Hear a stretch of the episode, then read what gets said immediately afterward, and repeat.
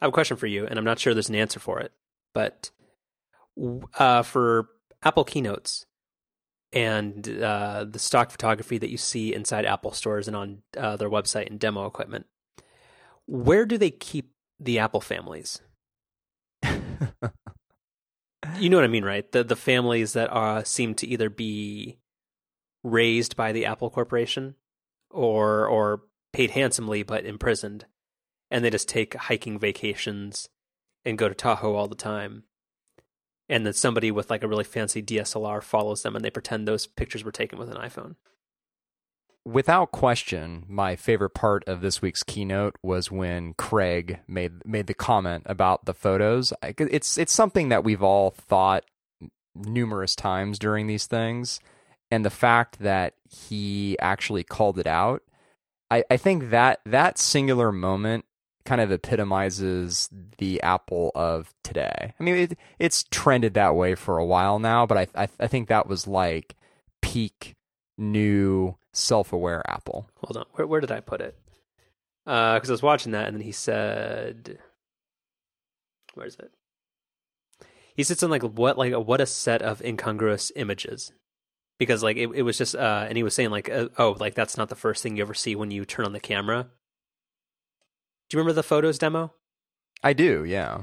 Yeah, like and it's like it was just like a series of like 10 photos that were all entirely different that were like perfectly shot and he and even he had to be like this, this is completely fake that's pretty good uh. but yeah I, I, do seriously want to know the and I, I, know they're not imprisoned by apple but i, I want to know who how do how do they contract this like how do they pay an entire group of actors or models to pretend they're a family and go out on atypical vacations that upper cl- upper middle class people would take. Well, I don't I don't think this is t- you know specific to Apple. Like when I when I'm reminded but they, of they do it with, the best though. Well, yeah, maybe they um, have a uh, how would you say this? They would have a, a, higher budget version of this, maybe, but you know, stock photography is a big thing, and it's actually kind of one of my pet peeves. I mean, I don't know if we really want to go this way, but I, I'm not. I'm really not a big fan of stock photography. I think with both Apple's presentations and then also just other you know general uses of stock photography. You know, I'm specifically looking at you HR slideshows, but you mean your sexual I, harassment training slideshows? Hey, hey, that's exactly right. Where, where somebody, or sorry, your ethical dilemma slideshows, where somebody's. that's yeah, uh, yeah, you know exactly what I'm talking about. I, They're all made by the same company. They are, yeah, probably. I just, I don't know. I think, I, I just give me some genuine photos. You know, give me, give me some actual, real life photos. And because I, I, think that's actually what. So, wait, so for the sexual harassment training, it would just be a bunch of Donald Trump photos. Ooh, wow! That we're this, we're not doing the political podcast this week. Got to do it soon. Yeah, he's had a bad week. Has has there been a good week yet in 2016? I think. Am, I, had, am I, I, forgetting about I it? Think he's had weeks where his the people who, for some reason, agree with his agenda will just pass it by. But I think this has been a week where everybody's kind of like, hmm. Well, that that that should be every week. I mean, that sh- that should be people's reaction every week. Yeah, but sorry, please continue. Um, stock photography. Yeah, n- not a fan of stock stock photography. I, I really or think stalker photography. Yeah, right. No, not not a fan of that either. But you know what I mean? I just feel like it it in some ways cheapens your message. Sure. Yeah, I mean, I don't know. Uh, maybe else... I'm being I'm being a little dramatic about it. Maybe I think you are. I mean, to to a degree. I, I I guess for me, what what it's Apple stuff. Like again, if you ever look, like if you ever go to an Apple store and look at the Photos app, or anything that has like pre-made content, like everybody's always they're building a house, they're they're they're measuring stuff, they're they're they're shopping at the highest end possible places. Like no, just like play around with an Apple demo device. Uh, like look at the bookmarks, look at the look at the notes, look at the passbook of all the uh, expensive flights they're taking, and they see these photos. And, and I, I just want to know about the families, uh, who's being paid to go on a vacation to Lake Tahoe or Mount Rushmore or or um, New Zealand or wherever. And it's I'm because I'm sure they're not renting out an entire family. I'm sure these are unrelated people. Anyway, I don't know who who. It's it's kind of a sweet deal though. If if, if you just get paid to have fun, kind of. Although, except you probably have to have fun ten times in a row so they get the shot perfect. I, I would probably sign up to be uh, an Apple uh, photographer. How, how, would you say someone who's getting photographed? Photography, That's what I. That's what, I, That's what I was thinking, but it didn't really sound it. right. Yeah, I don't think that's it at all. a photography subject, Hmm. subject of photography. Yeah. We'll we'll we'll, we'll run with that. Yeah, you can, actually you could just put woofs over that. yeah, exactly. I hope you kept you kept that on file because anytime I say something dumb, I need you to put that. I in. keep well, I keep everything on file. Yeah, we keep we keep all the show notes on file, all the images, the editing, sound effects. Yeah, everything's filed away. Currently on the Drobo 5N, but uh, soon to be the Synology. What is it? The 1315 or the 1513? We'll get there. Okay. Um, do you still have the picture of that super cute golden retriever or lab puppy from like three episodes ago? Oh, with the, the was this the the the puppuccino? I'm not sure. Let me see if I can go to our website. I think it was the. I think that was the pup. Yeah, the the one that I actually put in the show notes was the puppuccino. Yeah, that's good stuff. Yeah, it's pretty good stuff. All right, so we haven't solved the mystery of the Apple families, but that's okay. Yeah, that's well. We'll save that for another show, Can we solve another photography mystery? please. So I sent this to you uh, at at the tail end of last week uh, when we kind of do our cactus break inside Slack, and uh, I'll resend it to you to refresh your memory. Yeah, So- I, instantly once we put the the week break in the Slack, I, I everything before that is is gone. No, this was right afterward. oh, oh, how? Yeah, well, how could I have forgotten about this? There's So oh, there's there's there as I told you in the Slack, there there's just so much to unpack here. so I was shopping on Amazon for uh, I don't know what the technical term for these things are, uh, eye mask or eye pillow. You know the thing where some where sometimes if there's like ambient light in your room, you might wanna you might want something so that you sleep better. Are you are you still looking for one? No, I bought the one that's in this picture. Oh, I was I was I I was going to give you a tip, but What's that? well, you just you go to the Sweet Home and they've they've got their recommendation for it. I'm gonna. I'm just. Here's the thing. I'm just gonna pretend it's the one I bought and be Okay. just as happy. Got it. Okay. Well, I to, for what it's worth, I don't absolutely love the one that I got, so you're you're probably fine. I like the one I got. Uh, I but it, the one I got's fine, but it's I don't I don't know I don't I don't love it. Yeah, but it's this one. Um, and and I bought it despite the fact the uh, the product image or or whatever the the thing in the body of the uh, product summary and description had the most troubling photo. Mm-hmm. So I'm, I'm gonna I'm gonna explain the I think three or four unique things that terrify me about this. First, uh, so I'll describe it. There's a, a gentleman uh, with uh, very uh, swooshy hair that seems like it has a lot of hair product in it. Yeah, I was gonna say I don't know if one of the the few things you were gonna mention is, but one of mine certainly is the fact that he appears to be sleeping with hair product in his hair. Which I'm sure I think everybody probably does. I don't think everybody. Uh, we're not going to get into this. Oh, I, I, well, we we don't need to get too We're- we're personal, but. I, uh, I absolutely always shower before going to bed if I have product in my hair. A- anyway, Call it can- product. Okay, well, I mean, you we're know, never going to get to WWDC. I'm sorry. Is that is that not the is that is that not the politically correct term? Gel? I mean, I, I don't think it is. I think I think you're in Trump territory right now. Hmm. Well, I didn't mean to offend he's, anybody. he's building a I- wall. Ugh. That show can't come soon enough. Yeah. All right. So he's wearing an eye mask, which is the product they're trying to sell. That that seems to be like five percent of this image.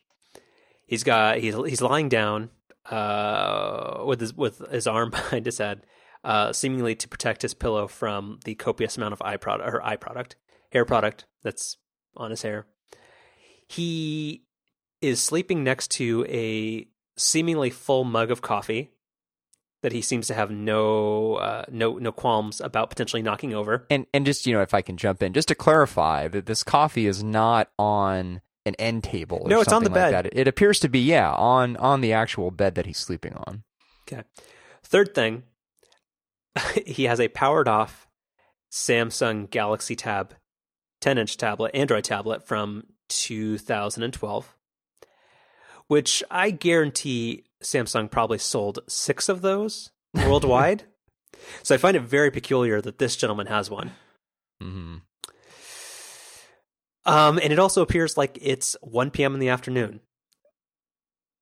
So, Hmm. so please, please tell me what's going on here, because is this is not a real talk about stock photography. I the the coffee and the and the tablet must be photoshopped, right? Yeah, well, I, I'm actually I'm really impressed uh, with the kind of. Well, the shadows are wrong, but Well, no, I I, I was going to say I'm really impressed with your segue. Like it's it's just going from stock photography to this was the perfect uh, transition. So you know, bravo. But yeah, I I don't think I don't think the tablet and the coffee are photoshopped. I think I think those are actually in the image. Because if I if I zoom in here, there's no obvious signs of Photoshop. the perspective of the coffee doesn't look right. Hmm. and I don't I don't see this. Yeah, the tablet I'm I'm I'm not sure about either, and also I uh, it doesn't have the Samsung logo on the front, so I they maybe photoshopped that out. But again, I have it on good authority that nobody bought that. He also appears to be sleeping on a pillow that doesn't have a pillowcase on it, which I, I He- he- find he seems I find sl- somewhat troubling. Alternatively, he could be sleeping on an NPR tote bag because that's the color it is. That's possible. Yeah, I guess I'm still. I'm also. Yeah, I am still a little hung up on the amount of product in his hair. Like that, that's that's also extremely troubling. So is this going to make it in the show notes? Oh, I mean this. Yeah, yeah. This this I think be this is this, front and center because this is an audio uh, uh, an audio uh, production. I know I think nobody benefits from this at all, unless they actually. And I don't know which. Let me let me go to Amazon. I don't know what brand this is, but for the actual product they're selling here, um, thumbs up.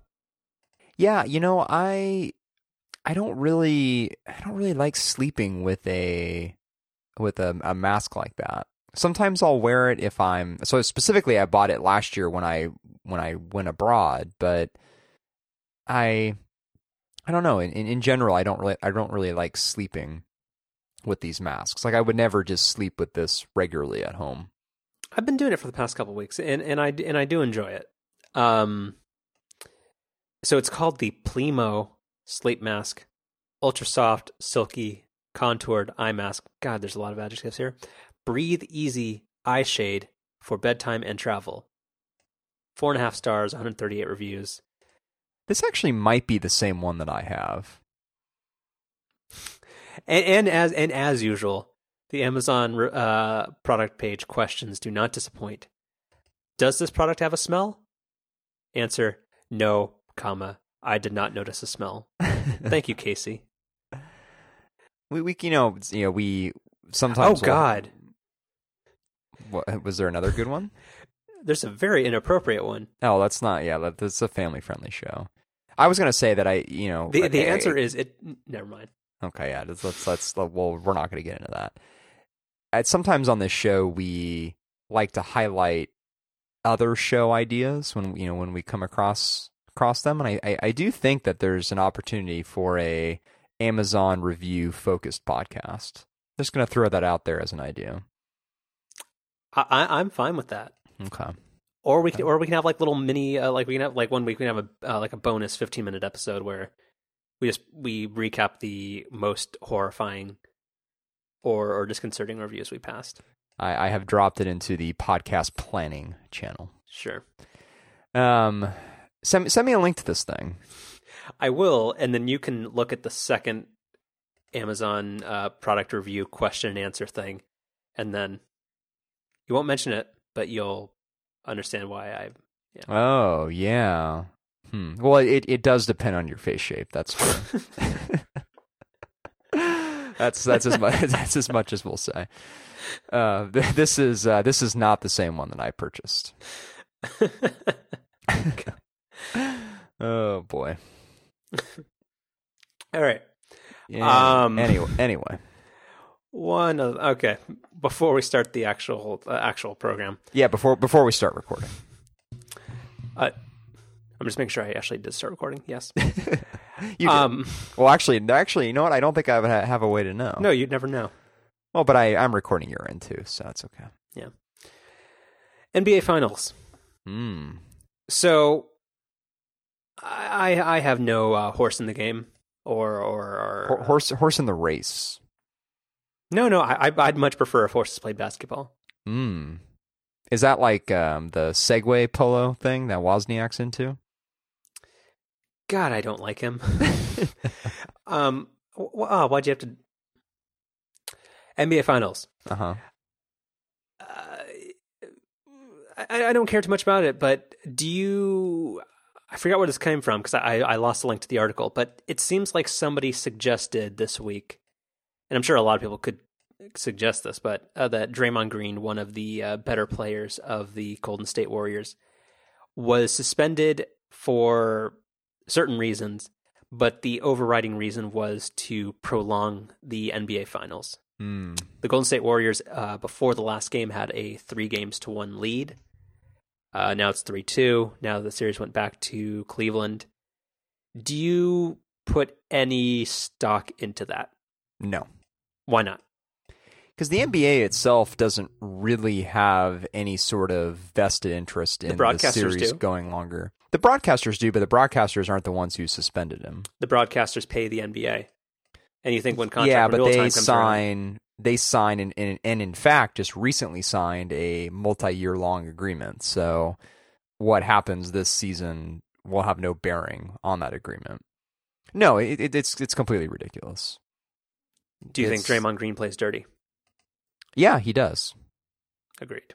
but that's you know and and I'm I'm just you know we like to look at both sides on this show as we as we talk about Carlos. Is LeBron a crybaby? Absolutely. Oh yeah. Okay, so there's fault on both sides. Right. Okay, so you should vote Um, Libertarian. Exactly. Okay. Well, that, that was pretty good. Does that mean the Sacramento Kings? Hmm. They got a new arena coming up. The is that the Sleep Train Arena? No, that's that, where they that was left. that was the last one. Yeah, yeah. Is it the T-Mobile? What is? No, the T-Mobile Arena is the one in Vegas. That's the new one, right? yeah. In the in yeah. Who's that's that the one. for? Is Uh, there a that- team that's going to play there? So that's so the They're MGM getting a hockey team, right? Yeah, so the MGM Grand, which you know hosted all the boxing events and like preseason basketball and hockey, all that kind of stuff, they had their own arena that was just the MGM Arena, basically, and they replaced that now with a more robust kind of traditional arena that's much larger, kind of similar size as other basketball and hockey arenas. And yeah, they're gonna they're gonna expand a NHL team out there Any names yet? for the team. Yeah. I saw the the investment group that's heading it up. uh, The it's something they had like Black Knight in their name or something, and so people are thinking it'll be like the Las Vegas Black Knights, something like that. That Sounds awful. Yeah, I don't know. But most most team names are kind of terrible. And going going back a moment, the uh, Sacramento Kings will be playing at the Golden One Center. I thought that was where I thought that was Golden State's new arena in San Francisco. No, Golden One's not a thing around here. Hmm. What wasn't isn't the Warriors' new arena? Isn't that a banking thing too? No, remember that's Chase because fucking Jamie Dimon was there. Yeah, the the cha- the well, it's a banking thing. Yeah. Yeah, but Golden One is not Chase. Oh, I didn't. I, I just said it was another banking thing. Oh yeah, yeah, yeah. Yeah. Come on, keep up. Sorry, I'm I'm still troubled by this Samsung tablet that's Yeah, probably never been powered on if it's not photoshopped. Hmm. God, that coffee is so close to it on a mattress, no less. Yeah, can't can't think about that. Yeah. Um, no, so the, the NBA did not suspend Draymond for any sort of conspiracy theories. They suspended him because they have this arcane point system where when you accumulate a certain number of either technical or flagrant fouls, you au- automatically get suspended for a game. And so with Draymond, he was one point shy of that threshold, and he crossed it when his incident with LeBron James was upgraded to a uh, flagrant foul, which it should have been, and so he got suspended. It, it really it wasn't the only discretionary part of it on the NBA's part was calling what he did a flagrant foul, and I I Well, that think by like any all of it. yeah, I think by any objective measure, it, it was. Yeah. So yeah, I, I don't think there's much controversy. In fact, it's funny because there there's an equal number of people who are talking about the theory you just outlined, as there are people who said it should have been a flagrant two, which would have resulted in him being suspended not only for Game Five but also for Game Six. So there's there's a bunch of people out there, you know, Cavaliers fans presumably, who are uh, crying out for a conspiracy theory in the other direction, saying that the NBA actually didn't do enough. So you're ne- you're never going to please anybody. This country's a melting pot. Technology. Yeah. Okay. It's too bad nothing happened this week. Nothing did happen this week. There was some trade show this week. There's two big trade shows this week. I think they were talking about. well, Net- actually, Net- WWDC is not really a trade show. They're talking about web browsers and. Yeah, well, Was there ever a trade show that talked about web browsers? Did I miss that? yeah. Back in, I'm sure Netscape had a conference. What would that conference have been called? Do you think? Uh, Netscape Navigator Central. I don't know. Then how about the Netscape Escape? No, You don't think so? no. Okay. Netscape would have been a, been a good name for a basketball team. Okay, so WWDC is this week. Yeah. The keynote was on Monday. Uh, I have I have spent a, a decent amount of today uh, watching WWDC sessions because that's what happens when I work from home. Hmm. But uh, d- d- zero hardware, so you you definitely win. Uh, whatever part of, of last week's prediction show we had, but uh, a lot happened. Well, yeah, and I think you know that that's that was part of the motivation for predicting no hardware was it, it did seem like I know I know you like to poke fun at particularly tvOS not really being a platform for Apple, but you know Tim Cook was very forthcoming in the way that I thought he would be, which is you know hey we've got four app driven platforms now, so there's going to be a lot to talk about particularly in the context of a developer audience. But was there much to talk about with tvOS? I don't think there Uh, was. Eh, I mean, Well, let's let's start off small. So g- give me a, give me a recap of what happened with tvOS.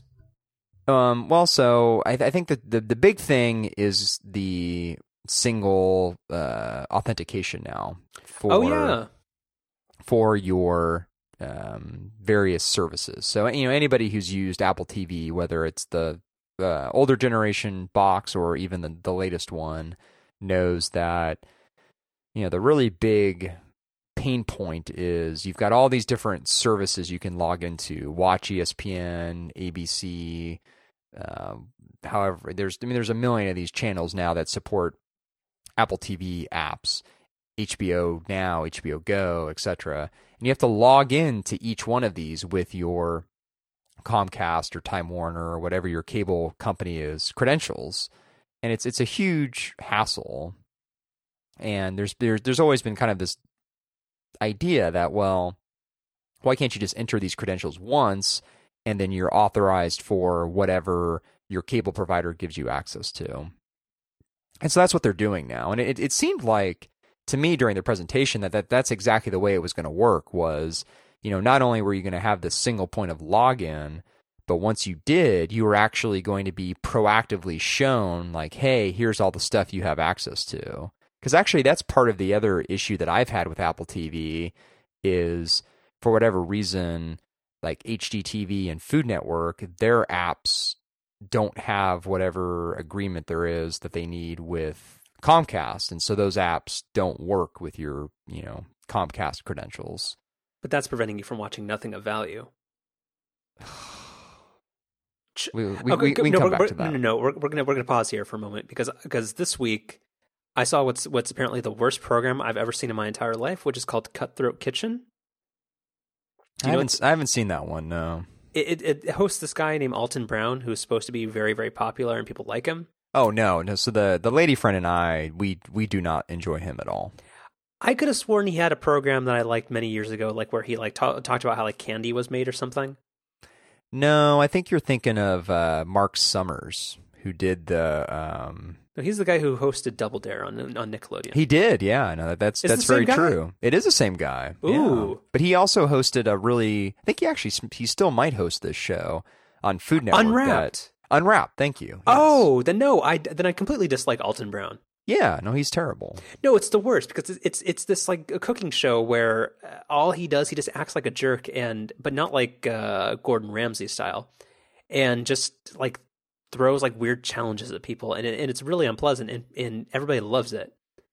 And like and, and Food Network seems to be just filled with with just un, unappealing stuff except for like the Giada show. Well, so I like guess Chopped is is the worst. Oh, see that you and I fundamentally disagreed there. But we we really like Chopped and we also really like all of the baking championships. Well, uh, hold on. Do they simulcast or do they play the the Great British Baking Show? Because I think that's PBS. Yeah, they they don't have that one. The the ones that Food Network has are the Holiday Baking Championship, the Spring Baking Championship, the Kids Baking Championship. And I think I think those are the three. Do the kids cut themselves? Well, Not- not in that actually um, Um, actually the most serious injuries have been on the adult program. Yikes. Yeah. So wait, what what what's what's um what's unique about spring baking? That's a good question. Um, but, you know, I, I say that because sometimes the judges will critique some of the desserts that are presented, saying that they're not spring enough, and I and I often wonder what makes a what makes a dessert uh, springy, for you know lack of a better phrase. All right, I'm sorry we took I took us down this road. Yeah, it's it, it's it's your fault, like most things on this show. It's messed up. Well, It's it's you know, it's not mean if it's true. You don't mean it, so I'm fine with that. Okay. Um, single sign on. Yeah. So, but the what I read, uh, I don't. Nobody, nobody's come out on the record about this, but it seems like Comcast is probably going to not be on board with this. Yeah, that wouldn't really surprise me. So therefore, it it doesn't matter. Yeah. Because Com- Comcast is, is the largest of all the cable companies, right? I think so, yeah. I think Time Warner's probably a close second, but I mean I think that that was what I mean that that ultimately was what derailed the the Comcast Time Warner merger, right? Because it would be the top two. And that was what isn't that what the um isn't that what the government had a problem with? Wait, did Comcast and Time Warner try to merge? I thought so. What didn't No. didn't, didn't that happen? Am I, am I making that up? Probably. No, I don't think so. Oh yeah, they did. Yeah, they did. Wait, then, I- then who I- ended up? Was it was it Cablevision? Who's the one who actually did end up merging with them? I forget that. That's not important. But I, what I was going to say was, I think there. We have to go in the archives, but I think there was a show where you had said it was going to happen, and I said it wasn't going to. I can't can't be bothered by going back though. Sounds plausible. Yeah, Well, yeah, you, you really screwed yourself by not doing uh, show notes earlier. I did. Yeah, I really did. See, there that that I can fault you for. I should. We we really should have put a wager on no hardware at WWDC. I, I was so confident about that. It gets. I don't know why you haven't jumped on this bandwagon with me, but I mean everything leaks now. It, it's we know exactly what though. these It- events are no, going to but be. It, but it doesn't because it- there's not a single screenshot of iOS 10 that leaked out. That's software, dude. I'm talking about hardware. You, but you said leaks, any type. Well, any type of. I guess I didn't complete a sentence for you. Any type of hardware leaks. I think they uh, before uh, before WWDC Apple Watch zero. There were rumors about hardware in the sense that everybody was saying Apple is required to make a wearable, but zero pictures of the hardware leaked. Yeah, but advance. we but we knew the event that the Apple Watch was announced at. We knew the Apple Watch was going to be announced. It was not a surprise that they announced it at that event. But all the details were. Sure, that's fine. That proves nothing. It it proves everything because I said before last week's show, the, before the keynote on last week's show, that there wasn't going to be any hardware, and the reason I knew that was because no hardware announcement had been leaked. I'm not talking about specific images. I'm just saying even like the concept of hey, Apple is going to announce X. Like, th- I mean, there really hasn't. Like, when was the last keynote that Apple had where they announced a product that we didn't know was coming? I know the details are kept secret, but this like the idea that you know this product is going to be announced. Like when when was the last time Apple did that? I don't have time for this exercise. Well, of, of the the exercise where I'm right and you're wrong, and I keep you know bringing home that point. You're very disagreeable this episode. Hmm. Well, you know, I I, I like to change things up. Normally, normally you are. Do- Have you listen, have you begun listening to Reconcilable Differences yet? Uh, no, I haven't. Although it, it's in my Overcast queue now. Okay. There's a theme where uh, where Merlin uh, says that John has alternating weeks of being mean to him. So this is your week. Oh, I don't think I'm ever mean to you. Am I? I don't. I I, cer- I certainly don't mean to be. I'm just kidding. All right, mo- moving on. Uh, T- TVOS. yeah. So so there's there's a slightly dark mode now. There's single sign on. That's basically it, right? Yeah, and can I just say that I almost actually uh, sent this to you in the Slack. Was oh, I, I can't wait to see later on the presentation what dark mode looks like for iOS. As I thought for sure, because it, it was a rumor before the show, and I thought when they showed it for tvOS that oh, you know, now we're going to get it for iOS as well, and it didn't happen. Nope. All right, so let's head on to the big stuff. Yeah. Uh, so, uh, Mac OS 10.12 Sierra is yeah they they did decide to rebrand it a little bit, so it's no longer OS 10 and iOS. It is now uh, lowercase m a c capital OS, all one word squished together. Although, can I just say that in in the um, in the the screenshot that you sent me prior to the show, I I do very much enjoy that you you have not stuck to that naming convention. No, God, no. Uh, Again, uh, I, I lived through the '90s. I had Macs in the '90s. It's going to be capital M a uh, lowercase a c space OS. Like if they want, if they want to do that, that's cool.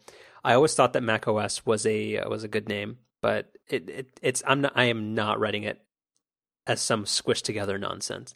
Like tvOS, fine. It it's it's uh, TV is just a generic phrase. So is watch. So is letter I. All that kind of stuff. So I, I'm I'm not going to partake in that. You're welcome to, but I'm I'm not. But anyway, like there's there's some interesting things happening in it other than the naming. Uh, so the big ones I think are that uh, Siri has come to the Mac, which is is was not a big surprise. Uh, the way it's implemented is is nice. I really hope it's not as uh, conversational and chatty as they made it seem in the demonstration, and I, and I think you probably can agree with that. Well, so I, the one thing I'll say, I, I do agree with that, but the one thing I'll say about Siri, which Jason and Mike talked about on this week's upgrade, is it it was interesting the way that Siri was presented because when Craig was up on stage demoing Siri, there were a couple of instances where he was using Siri while also using a, an app in full screen mode. And it really wasn't clear exactly how he was bringing up Siri. It's like when, when when he was not in full screen mode, he was just clicking an icon, or at least it looked like he was clicking an icon on the dock. So it kind of makes me think that before Mac OS Sierra ships, that we we might have new Macs that either have some type of Siri button, if, if maybe that's part of this whole LED bar that's been rumored on the MacBook Pro, or whether it's something else. It seems like there's going to be a, an in a hardware, a dedicated hardware way to trigger Siri that Apple just hasn't announced yet. I'm I'm sure they're just gonna just remap one of the unused keys to that. Like you know, uh, what's the thing where uh, OS 10 makes your makes your computer look like iOS? Oh, it's um Launchpad. F yeah F four on the on the Mac keyboard. So they'll just remap that to be the Siri button because nobody uses that. I am, I'm looking at it right now. Yeah, I can't can't remember the last time I used this. It's it's the cleanest key uh, key on your keyboard because nobody's ever touched it. I don't I don't ever use. Um, do they still call it expose? Yeah, expose is the best. I don't I don't really ever use that. I think for me, it- like I, I use the Microsoft Ergonomic Desktop, and it has a button on the left side that you can squeeze, and that's what I use it for, or that's what I've mapped it to. If it's on the keyboard, it's probably it's probably trickier or harder to remember that it's it's there. I just don't ever really have that many windows open, I guess. So then I you're f- you're probably gonna love the tab feature they introduced. uh, yeah, definitely. Yeah. So wait, do uh, do you hide applications or do you just quit everything? Well, I think that's one of the nice things about um, I almost called it OS 10, uh, Mac OS, which is applications never they don't really close. You just you kind of X them out, but then when you want them back, you just click on the icon on your dock, and you know there they are.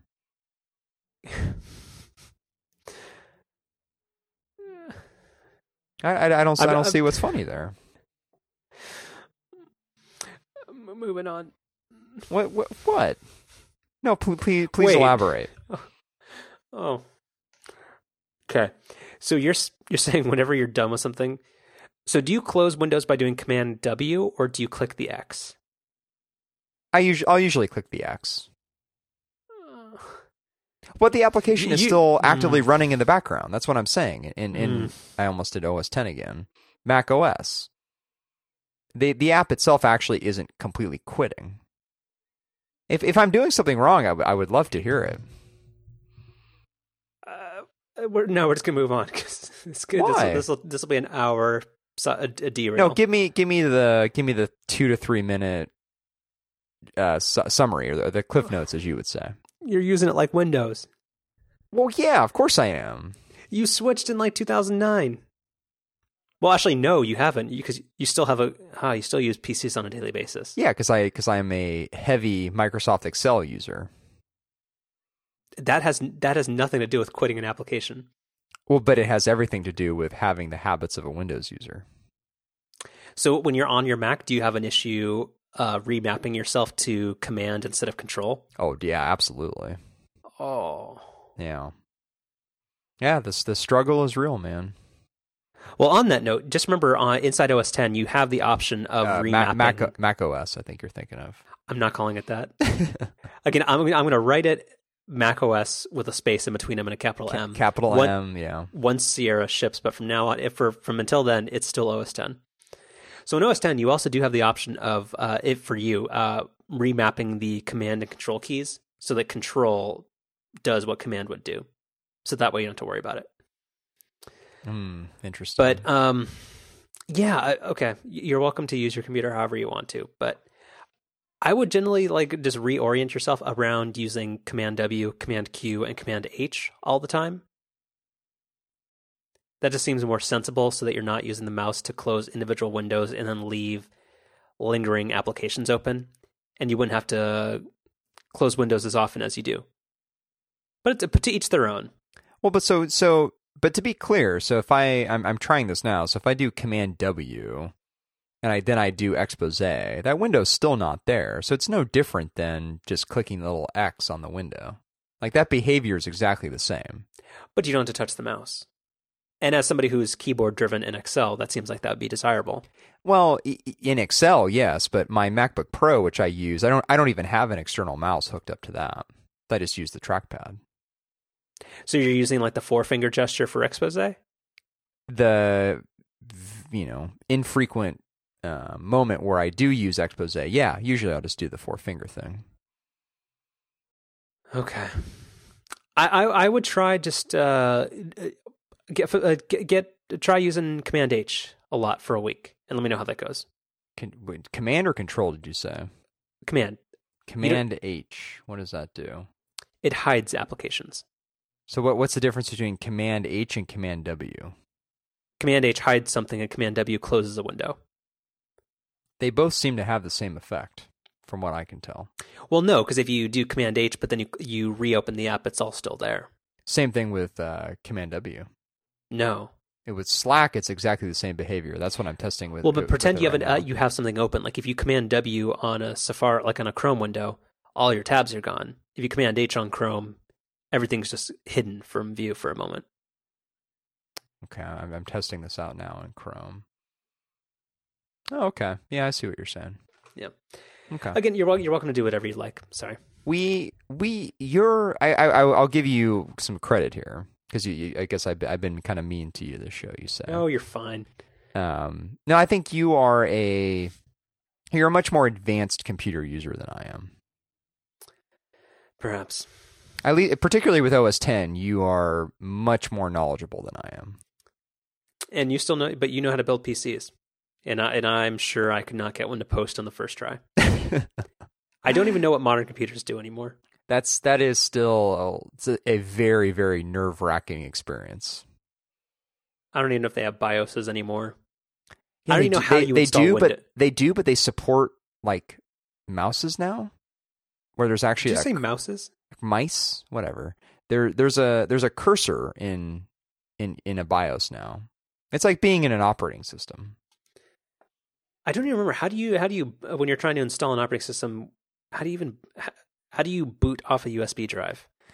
Well, you so Is there's there a key command? Yeah, there, there's so you'll you, when you when you boot up your PC, your motherboard will typically have a splash screen that'll have you know the kind of like the the logo, and then it'll have some keyboard shortcuts, and there'll be kind of two different ways. One will be getting directly into the BIOS, which is typically like F2, um, or you can go to just a boot menu, which is literally just a you know simple list of all your different bootable devices, which is usually like F10 and from there you can select your USB drive or your CD-ROM drive, you know, whatever.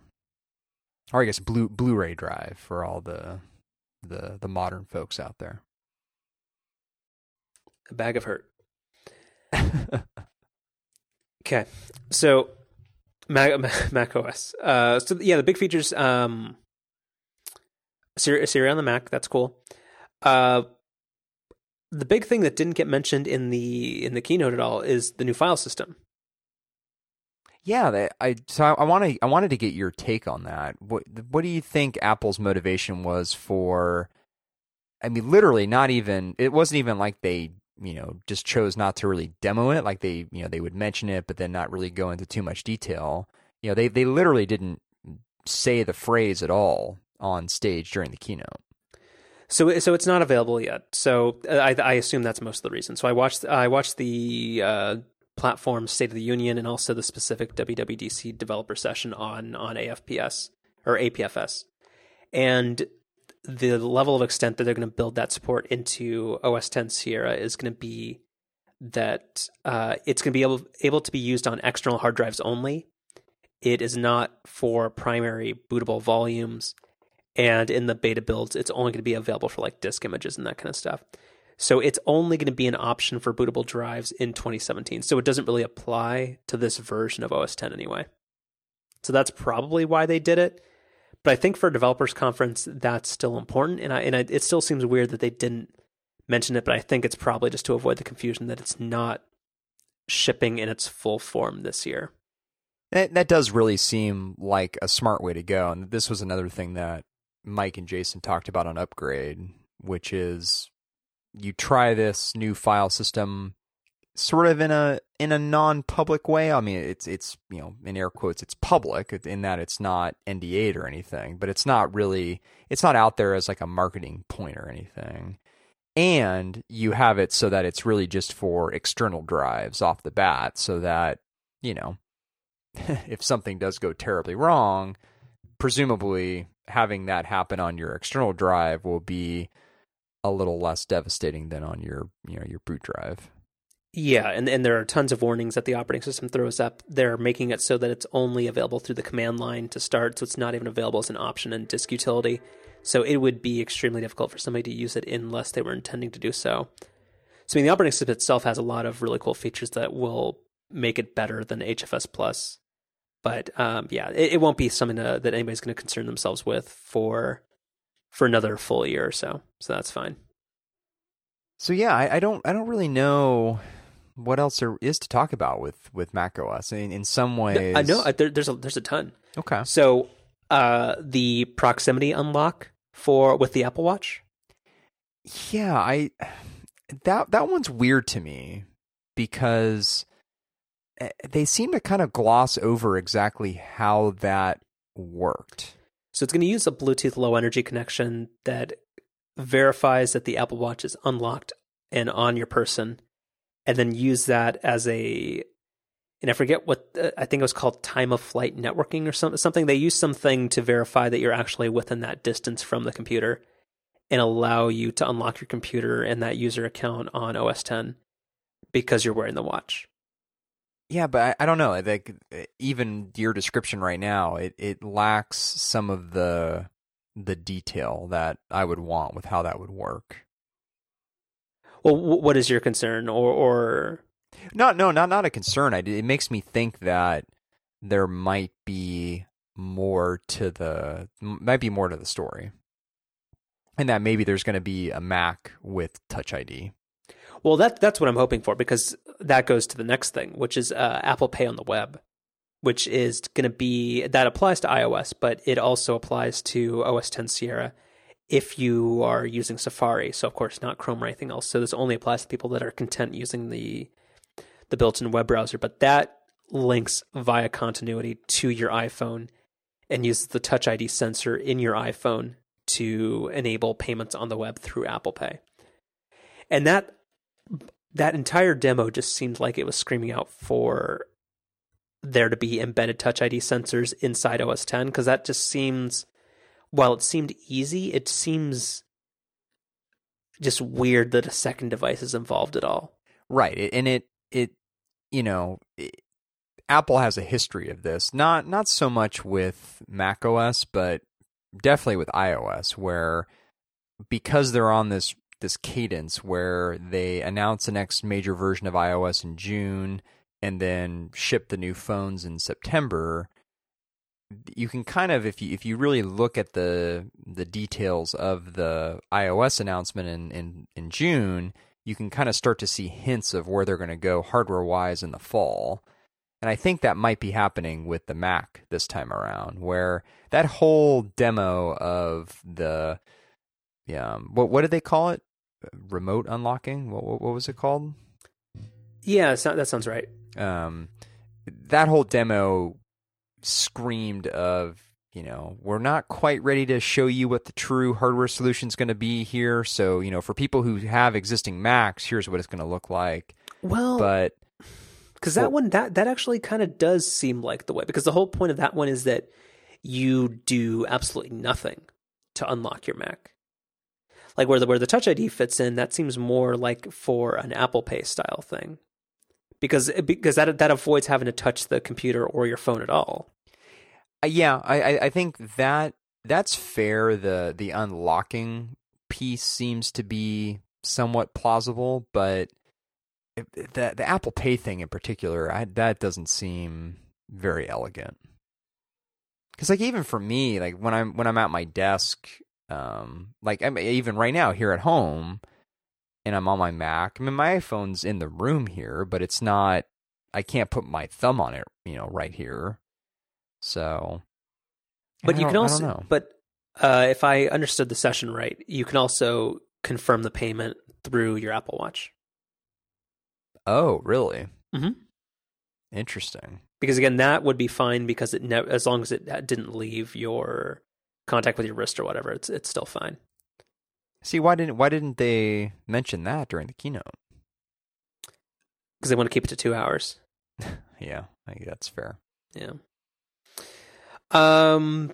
So what else happened? Uh, Universal Clipboard. Oh yeah, that seemed pretty cool. I honestly haven't thought of them at that many times where I want to share it between those two. Oh, but gosh, now that I think of it, I, I kind of do. Oh yeah, no, it happens to me all the time where there's something that I see on my phone that I want to get onto my Mac. And, and literally what I do today is I'll, if it's like a link or something, I'll just Gmail it to myself, which is so stupid. But, oh yeah, no, I, I do that all the time. Yeah, I, I end up, yeah, I mean, I, I, I guess maybe I don't notice it because I've, I've found workarounds for it. Like I'll bookmark it to Pinboard or I'll add it to, to Simplenote but yeah, that that actually seems really cool, and I enjoy that there's a timeout on it where after two minutes it just goes away and your clipboard returns to normal. So that's pretty cool. Yeah, that it, one thing that was interesting during that demo that I noticed was that there didn't seem to be an option whether you wanted to use kind of what I'll call the iCloud clipboard versus just your local clipboard. Like, you know what I mean? Where, like, during the demo, they would copy something on their iPhone, and then when they went to the Mac, there literally was just the, the, the traditional paste option. There wasn't like, you know, paste from iPhone or paste from local. So it, it really does seem like when you have this enabled, if you do copy something from your phone, and then if you were to immediately copy something on your Mac, like I, I don't know, it doesn't really seem like there's a way to differentiate those two. Maybe that's kind of an edge case, but I don't think. Yeah, I, I don't think they they stated that. But also, I don't think that would happen that often because you have that two minute timeout, and I and I can't really think of a situation where you would actually have gone through the trouble of of copying something off of your phone and then gone back to your Mac and wanted to copy something using the native clipboard within two minutes of doing that. Yeah. But no, I mean, I'm, I'm, I'm sure they have a way to disable that kind of stuff. So on top of that, they had a couple of other iCloud-based features. They had um, iCloud Drive is becoming Dropbox, basically. Do you remember yeah, that part? Ba- basically, like th- that was a that was another weird part of the demo where they a lot of vagueness. Yeah, well, and then they just like they described the idea that everybody just dumps files on their desktop, which I don't. We, we, we could yeah we could do a whole show on that. That's that seems kind of a weird thing to focus on. It's like you know now everything that's on your desktop is also just widely available everywhere. But it also synchronizes your do- your documents folder inside of your home folder, so it's not just the desktop. But right, right. But still, like with the un- with the notorious unreliability of iCloud, uh, or at least in my experience, that that doesn't seem appealing. So I would turn that off immediately. And I, I guess well, and, and, you know, you know, maybe maybe this is another edge case. I don't know, but you know, the true beauty of Dropbox to me is that it's hundred percent cross-platform, and it's it's not cross-platform in a way that you just kind of check the box. It, it's cross-platform in a way that it works really, really well, regardless of what platform you're on. And I, I mean, I can tell you this as a, an iCloud user on Windows.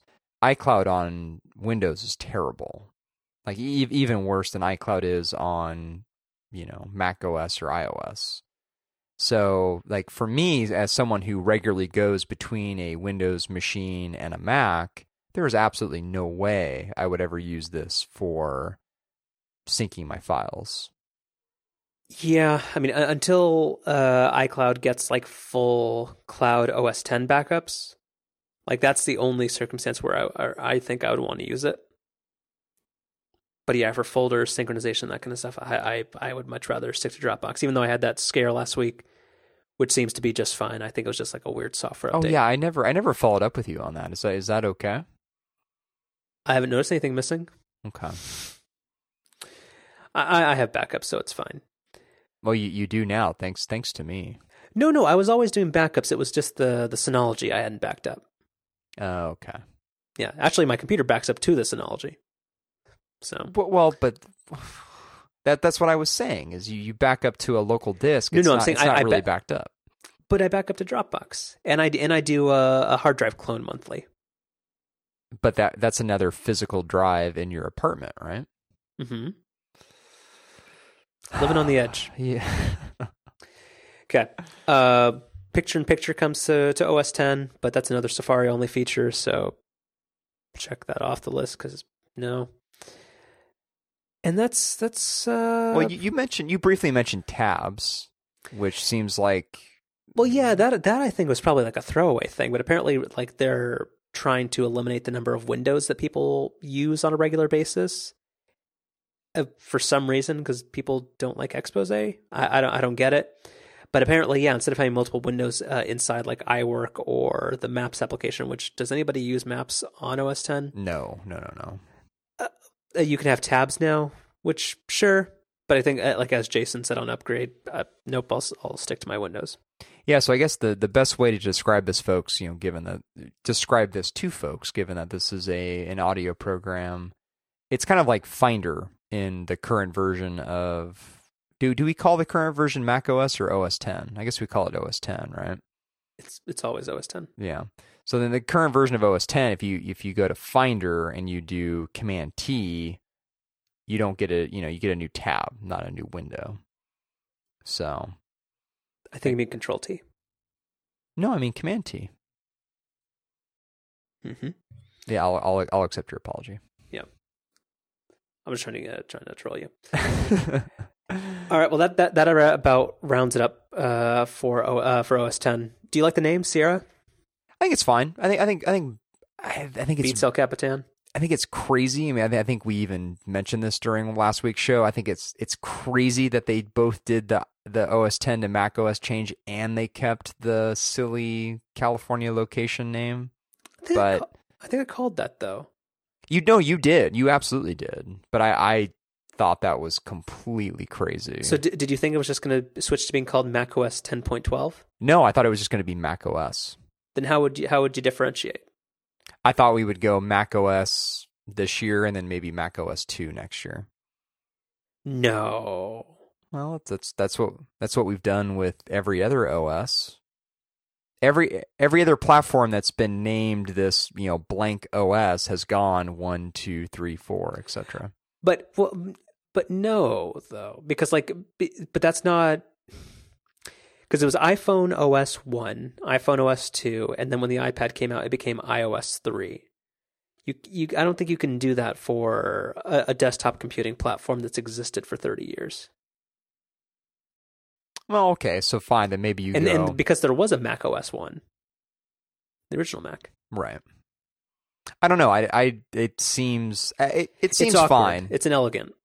Yeah. Well, yeah, but I guess of of all the California names they could have come up with, Sierra is one of the ones that fits the best, I guess. Mac OS Lake Mission Viejo.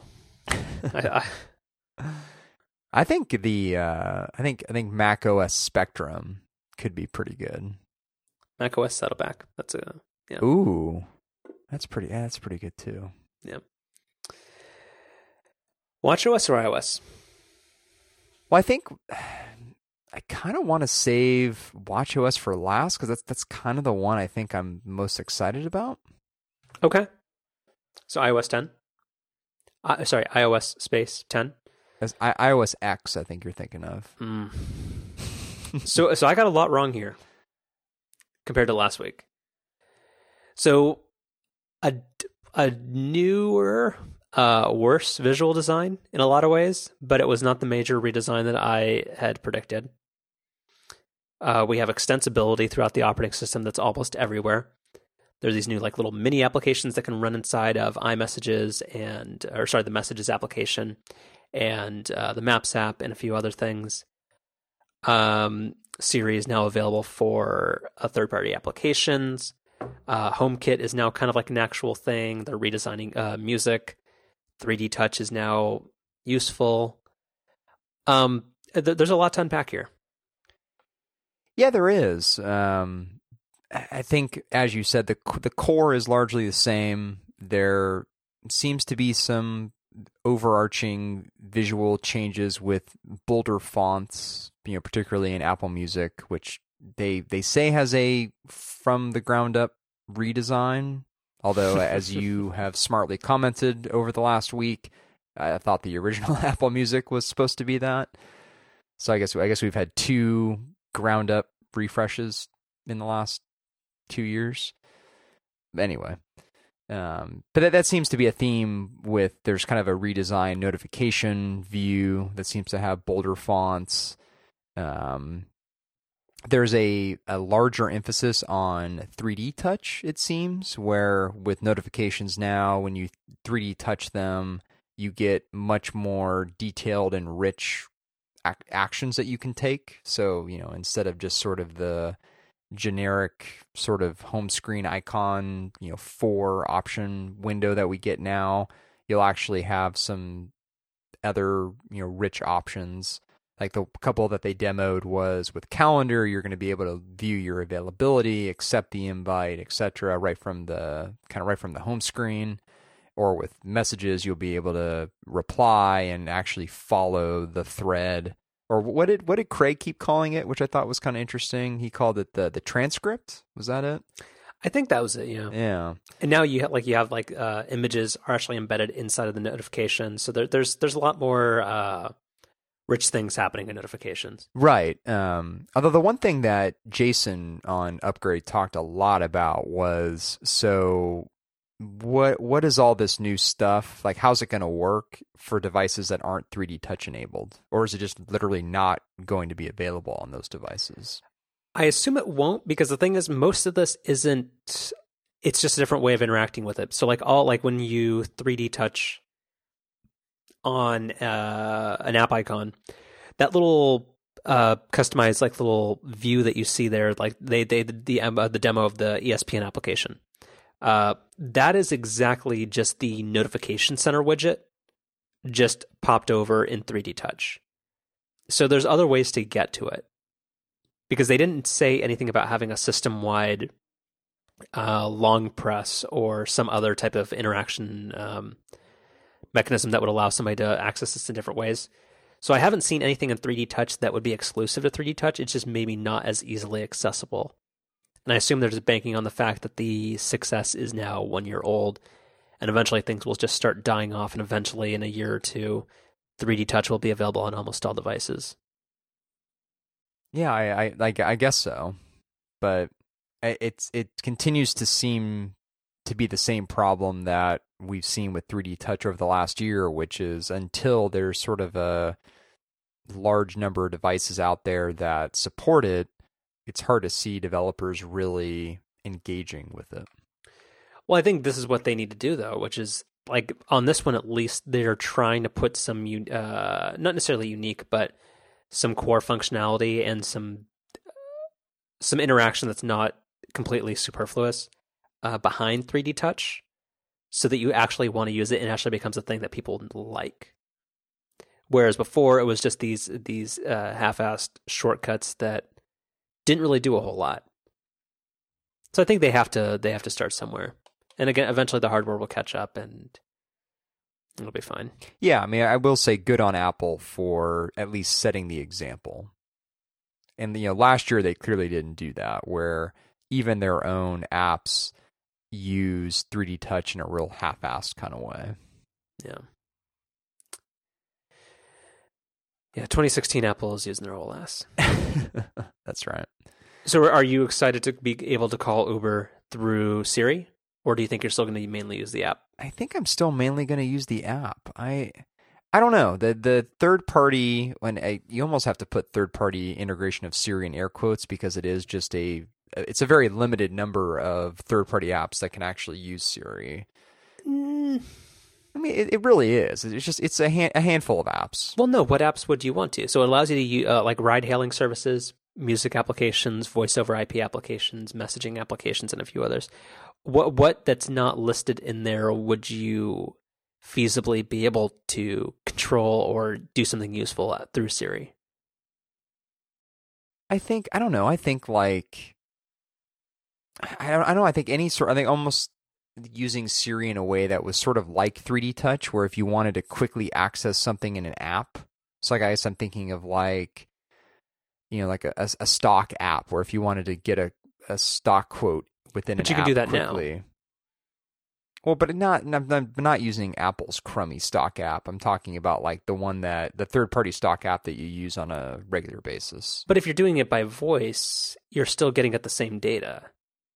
Um, yeah, maybe I guess maybe stocks is like I mean, example because like unless you're gonna say like, hey, uh, hey Siri or hey Siri through TD Ameritrade buy 40 shares of uh, what's a company? Oh, I would, I would General Electric. I would never ever trust Siri to purchase stock for me. Well, then, then, then they proved you're right, or, or, or that's why it's not there. No, I think it, I think it's smart for Apple to have a limited rollout of this initially, but I, I don't know. I, I still don't see myself using Siri a ton.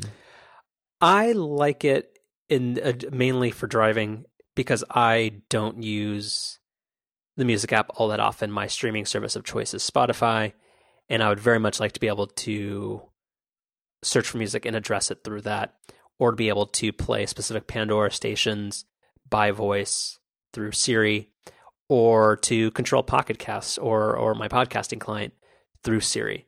So no, I I think there's tons tons of uses here, even if you're not you're not going to use it for ride hailing services or like and also like dictating uh, Slack messages and that kind of stuff uh, by voice. I, I think all of that would actually be far more useful. So this I'm pretty hopeful about. Yeah, but potentially. I just uh, Siri has been one of those things that I still just I just I just I just don't use. I, I don't I don't dislike it. I just in my day to day use of my iPhone, I just don't I just don't regularly use Siri. Yeah, we'll see when it comes out. Do you uh, do you like the raise to wake feature? Potentially, I don't I don't know. I, I have mixed feelings about that. Okay.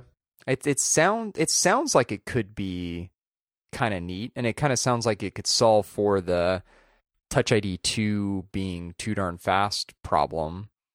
But yeah, I I don't know. Okay. Yeah, I mean that that seems pretty neat. Uh, the other kind of sleeper thing in there was that the that many of the core apps are now deletable. Yeah, well, and they kind of unsurprisingly didn't highlight this during the keynote, which I, am sure it's not something that Apple's going to you know get out there and, and brag about. But yeah, it, it seems like you can. It, it's not really deleting the app so much as it is just eliminating the icon from your uh, launch board, or what? What does Apple call it? Springboard. Springboard. Thank you. Yeah, yeah. During during the talk show, Craig talked about that, and it was all it's deleting is mainly the app icon, the user data, and uh, some of the hooks into the operating system. But this doesn't do what I thought it potentially would do. Like it's not a Google style thing where Gmail is a separate application and the Google Search app is separate, so they can iterate on it faster than regular uh, operating system releases. It is something that where all those app binaries still live inside the phone, and even if you delete everything that's possible to delete, you're only going to reclaim about uh, 150 megs of free space so you're still going to have to wait for an actual operating system release to have an improvement to Apple Music or any of that kind of stuff. Right. So no, so there won't be updates that are being released through the App Store, and and this is mainly just a way to like uh, to placate people who don't want to have Game Center or iBooks or the podcasting app uh, on there. And for me, I, I will enjoy not having to have the Tips app on there. yeah. What, what's what's your um, Apple junkware folder called? I think it's just called iApps. It's not not very creative. Hmm, safe choice. Yeah. Uh, photos. Yeah, that stuff. That stuff seemed neat. That actually, that stuff seemed really neat. It did, and uh, again at the talk show, they talked about this at length. Uh, about like many people have said that like, well, this this is doomed to fail, and there's no there's no real way for uh, Apple to compete by doing like uh, deep learning and this type of uh, like scene identification that kind of stuff on device rather than doing it in the cloud versus like uh, millions or hundreds of millions of uh, comparison data points against other people's photos. But yeah, Craig and and Phil both seemed really optimistic and that they had ways of going around this and having this work well on device. So it it, it seems neat, but it is, it is just tricky that your each device is going to have to do this processing on its own because that stuff right now will not get synced up to the cloud. Well, I think that is something to highlight about the keynote overall, particularly the iOS segment, which is, you know, Apple clearly is, as as you commonly put it, doubling down on privacy. Like that that is something that they are coming back to again and again and again. And there really does seem to be a core belief within the company that all of this kind of cloud based computation, which re- which requires even if it's in a kind of a um, personal way or in a way that doesn't you know compromise any of your um, personal information. They really want everything to be done locally on your device in a way that they literally don't see any of it. So you know, well, I guess we'll we'll see how it works, but you know, if if nothing else, Apple is being a thousand percent consistent with how they view privacy. And the thing is, I, I'm I'm fine with that. If if that if having a uh, an application, a Photos application that's less capable than Google Photos, but that means that they keep their promise that photographs are end to end encrypted, and they try to keep themselves out of as much as they possibly can on the device and knowing as little about you in order to just protect your privacy. I, I'm completely for that. And OS and iOS 10 has a lot of other improvements for that, like now push notifications, which generally have not been encrypted, now have the option if the developer wants to be end to end encrypted. So they're they're doing tons of stuff that um, is going to make that better. So I'm I'm glad they have this commitment to to privacy, but that they're still trying to do interesting things on device to kind of match what other people are doing. Yeah, I, I am too. But we'll we'll have to see how it works. You know, I, I think skepticism is appropriately warranted here. Yeah.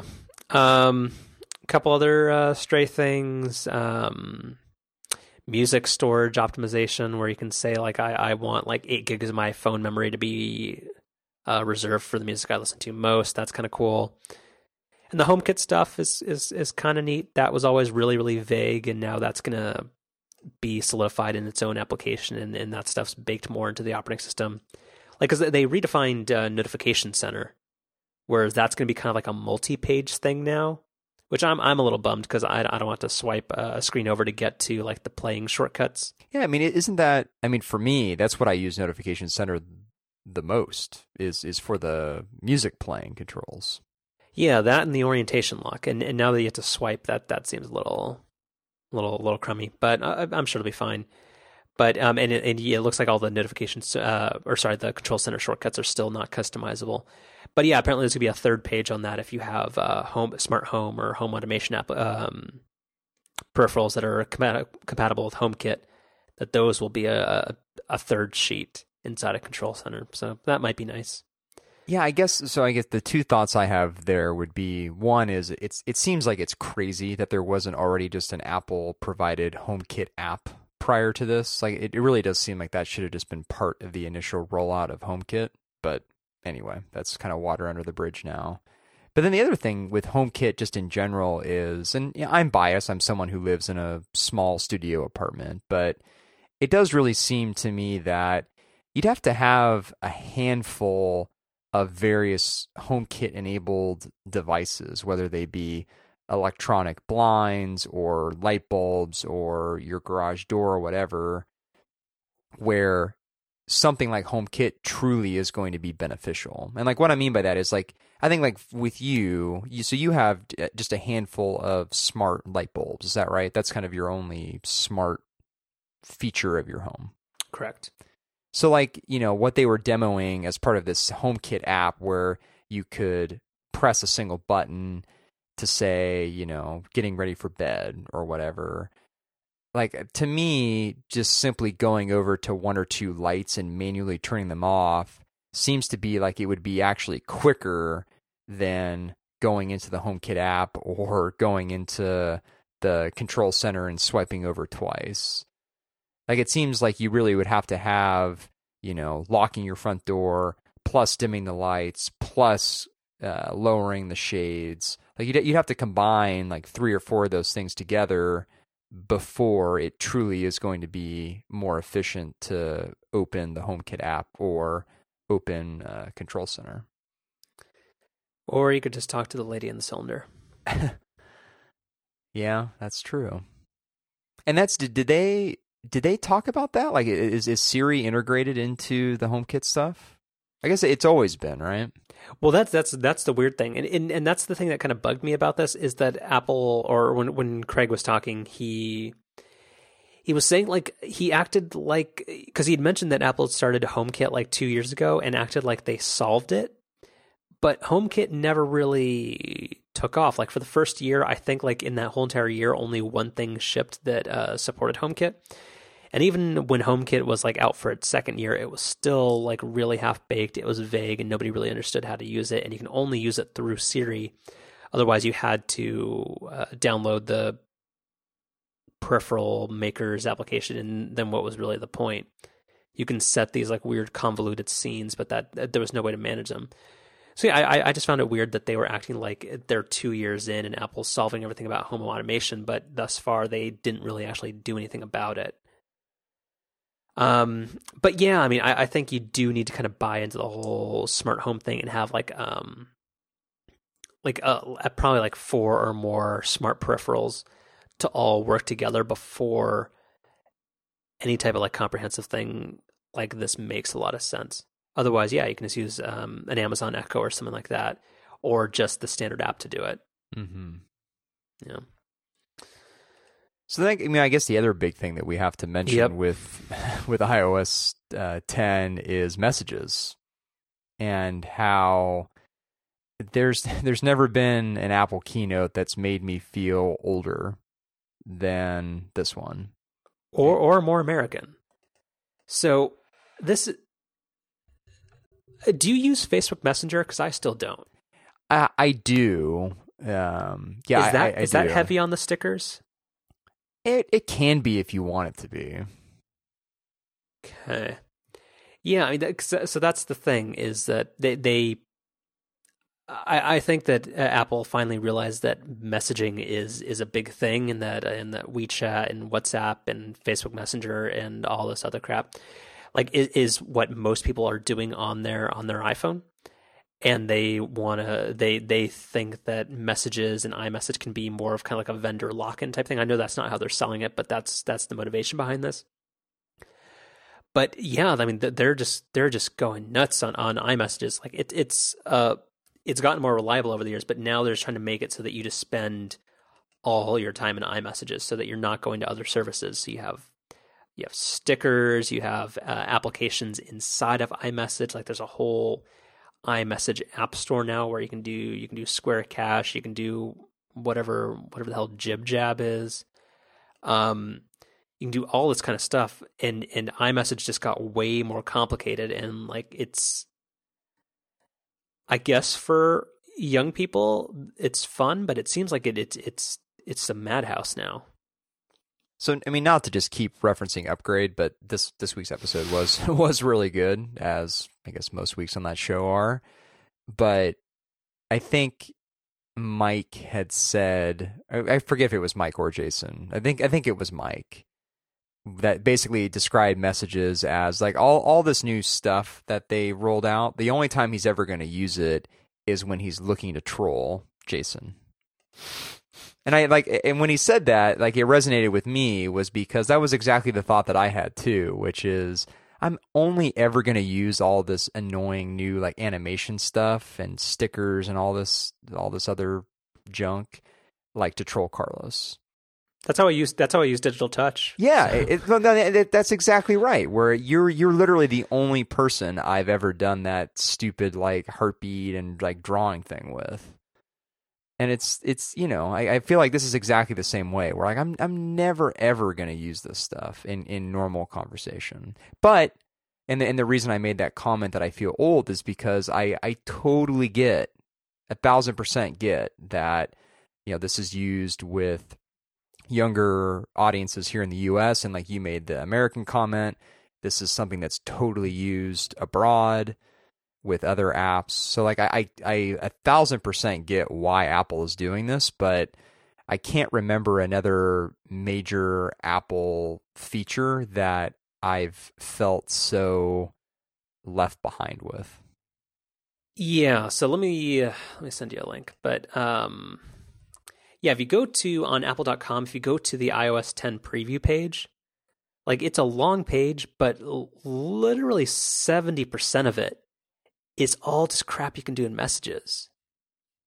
wow which is yeah. which, which is just nuts. Like I mean, so you can do. Uh, so actually, one thing they they brought digital touch, probably the least used feature uh, on the Apple Watch, uh, to this. You can do uh, like invisible ink. Actually, seems kind of cool. That that one I'll, I'll totally give them. But but the bubble effects and the and and these ba- uh, full screen background images and stuff like that seems less than again, I, I don't, I don't want to just kind of like uh, crap all over it. it because this this just this doesn't speak to me, but I'm sure this is going to be really fun for a lot of other people, and I think this will probably stem people from going away uh, to other services because I think that's like Facebook is is constantly trying to shove people into, into Facebook Messenger and and WhatsApp is popular and all this other stuff is going on. So I'm I'm I'm sure this this will work out well for them because people people do like iMessage and it's gotten more reliable. Uh, one thing I like that the, I don't know if this is like only a Slack thing, but they, they've stolen the idea of, or they've they've adopted the idea of rich links. That I really really like. Yeah, that that I like, and I also will admit that I really like the tap to replace emoji feature. Yeah, yeah. That's that's really smart because that actually works better than the Gboard thing. Well, that's what I was going to say is that people, including I think you and I, have been really calling for Apple to integrate some type of search feature for their emoji keyboard, and th- this actually seems to be this seems to be an even smarter way to do it. So I was thinking about we, uh, our week breaks, and if I would just if we had to type the word cactus, cactus, cactus. that's right, exactly, yeah. Um, so I have a question, and and I, I haven't watched any sessions on this, but does the is that emoji keyboard iMessage exclusive, or is that system wide? Uh, yeah, I don't know. They they didn't make that clear. Um, that's vague. I I would imagine it's just on the stock keyboard, if I had to guess. No, no, I mean, is it system wide or is it just iMessage? Like, does it apply to everywhere if you're using the default keyboard, oh, or is it just oh. inside iMessage? I thought you meant like if you use a third party keyboard, could it also do like a tap to replace all? No, I doubt it. Um, yeah. Um, I I don't know. Uh, yeah, I don't know. That's a good question. Yeah, like, but but yeah, just uh, again, I don't want to be negative. Just most of this seems like it, it just doesn't apply to me. Um, but yeah, the the app itself seems really complicated now. Um, so for like older folks, and I mean people older than us, this seems like this just might have really complicated texting. Uh, maybe, but it, it does feel in a lot of ways that a lot of this stuff is superfluous if you want it to be. But like if you look at the uh, like the top left image on the iOS 10 preview page, there's now like the where the name shows up. That's different. There's now like the, the oh well, text... can we can we pause there just for a moment? Mm-hmm. So in I think it was iOS nine or it might have been iOS eight, but I think it was iOS nine. They introduced the ability to have the this this kind of bubble image of your contacts, just like when you when you're in the main messages app and you see your you know list of most recent um, transcripts, as Craig would say, as Craig would say. Um, there by default there were instead of just saying their name they would have the little bubble picture of, of your contact. So if you didn't have a picture of your contact it would just show their initials in a gray bubble. And there there is the option to turn that off thank goodness. And the thing that i thought about constantly while during this part of the keynote was i really really really hope that we can disable the bubble on the top of the transcript because I, I hate that a lot. Yeah, I think when that came out with iOS seven or iOS eight, I was like, I just like started scraping people's Facebook pages to get like a, a photo for that, and then I just gave up and like this this, this is dumb. Yeah, it's terrible. And also, uh, yeah. So, but on that specific, yeah, I hope that's disableable or um or could be customized. But also, like if you look at that page, you now see like that the, at the bottom, like you have you have the camera button, you have a heart with two weird fingers on it, you have an App Store shortcut for some reason, and you have a microphone icon. Like this just seems for people who just want simplistic messaging that this is way more complicated than it needs to be. Yeah, I I, I do agree with that. Like if like if there's just like a, a toggle that said like turn off the young people stuff, I I, I think genuinely no, but I think genuinely that would that would make this a lot better because that is one thing that like people can complain that iOS in the past has been uh, inflexible, lacked customization features, and kind of lagged behind Android in that respect. But most things were v- generally not complicated, and this seems complicated. One thing that I'm interested to see too is, I mean, this this will become less of an issue over time, certainly, but it, particularly early days of iOS 10. What's all what's all this stuff going to look like if you try to do it with someone who is running iOS 9 or earlier? That's a good point. Hmm. A- again, it, it's one of those things that'll not be an issue over time or be less of an issue over time. But I mean, you know, there are still people who use older iPhones. No, that makes sense because I was I was going to say, well, like of course it's not going to work with your Android friends or like the green bubbles would be a, a, a total tip off, but yeah, with iMessage, it, somebody on iOS nine that seems well, seems that's tricky. That's a good point too, because it now the differences between texting someone who doesn't have iMessage versus someone who does has been you know relatively small. Like you don't get the delivered you know delivery receipts and all that kind of stuff, but I mean now the difference is much more dramatic. Yeah. The the the App Store thing, which you which you briefly mentioned earlier, that I don't that doesn't make a lot of sense to me. Like I I'm not I'm not really sure how useful that's going to be. It's all about stickers. Yeah, stickers and like the payment stuff they demoed. Like the Square uh, Square Cash integration actually seems kind of neat, and and I and that's the whole thing with like the app extensions and, and like Lyft and that kind of stuff. Um, like that seems neat, but like this this jib jab stuff, and I assume like Giphy will make a thing. Like this all seems, yeah, I, I don't know, not for me. Yeah, man, not not not for me either. Um, and then yeah, to round it out, I think yeah, Maps got an update, but that's that's fine. None of that's going to apply because I don't think I'll switch away from Google Maps. Yeah, the, they got the big new Apple News update. Don't forget about that. Mm-hmm. uh, yes, I think that rounds it up for iOS. Uh huh. Yeah, looks looks it looks interesting. I, I visually I don't I don't love the look of it because it also seems very inconsistent in a lot of places. But yeah. Hmm. All right. Rounding it out. Watch OS. Mm-hmm. So the, I think of the four platforms they discussed, th- this is the biggest deal. I think Probably the least important revenue wise, but probably the biggest deal to nerds. Yeah, and well, and I think one of the the big takeaways from this is this is clearly an example of where Apple is admitting they got it wrong without admitting it at all. without admitting it at all. Right, but but because in, I like I watched under no circumstance did they say, "Oh, the people didn't use it the way we expected," or they didn't say anything to suggest they got it wrong. They're just like, "I think we found a better approach," which is fine. which is smart. That's it's yeah right. I mean it, it's fine they don't use the exact words we're maybe looking them to use, but conceptually, Apple clearly knows that some of the things in WatchOS one and two were not working. You know, the most obvious of which is, you know, the Apple Watch has really only got two buttons on it. It's got the digital crown, and then it's got the other kind of um, circular or kind of The friends button. right the friend the, what was previously just the friends button but there's this other dedicated hardware button that tapped into the feature that literally no one i know who has an apple watch used e- ever. So you know now that's being used for the dock which seems to be a you know a much more logical place to to regularly go to. So you know thing, things like that indicate that apple is you know if not overtly at least you know covertly admitting that they they got wrong initially Yeah, based based on everything I've seen, it looks like the honeycomb screen is not dead yet, though. But in, instead, you now have so there's a couple new UI conventions. So uh, glances are gone. Uh, the friends button is now the dock button, which allows you to cu- to explicitly customize and store your ten favorite applications there, uh, which is a hard limit.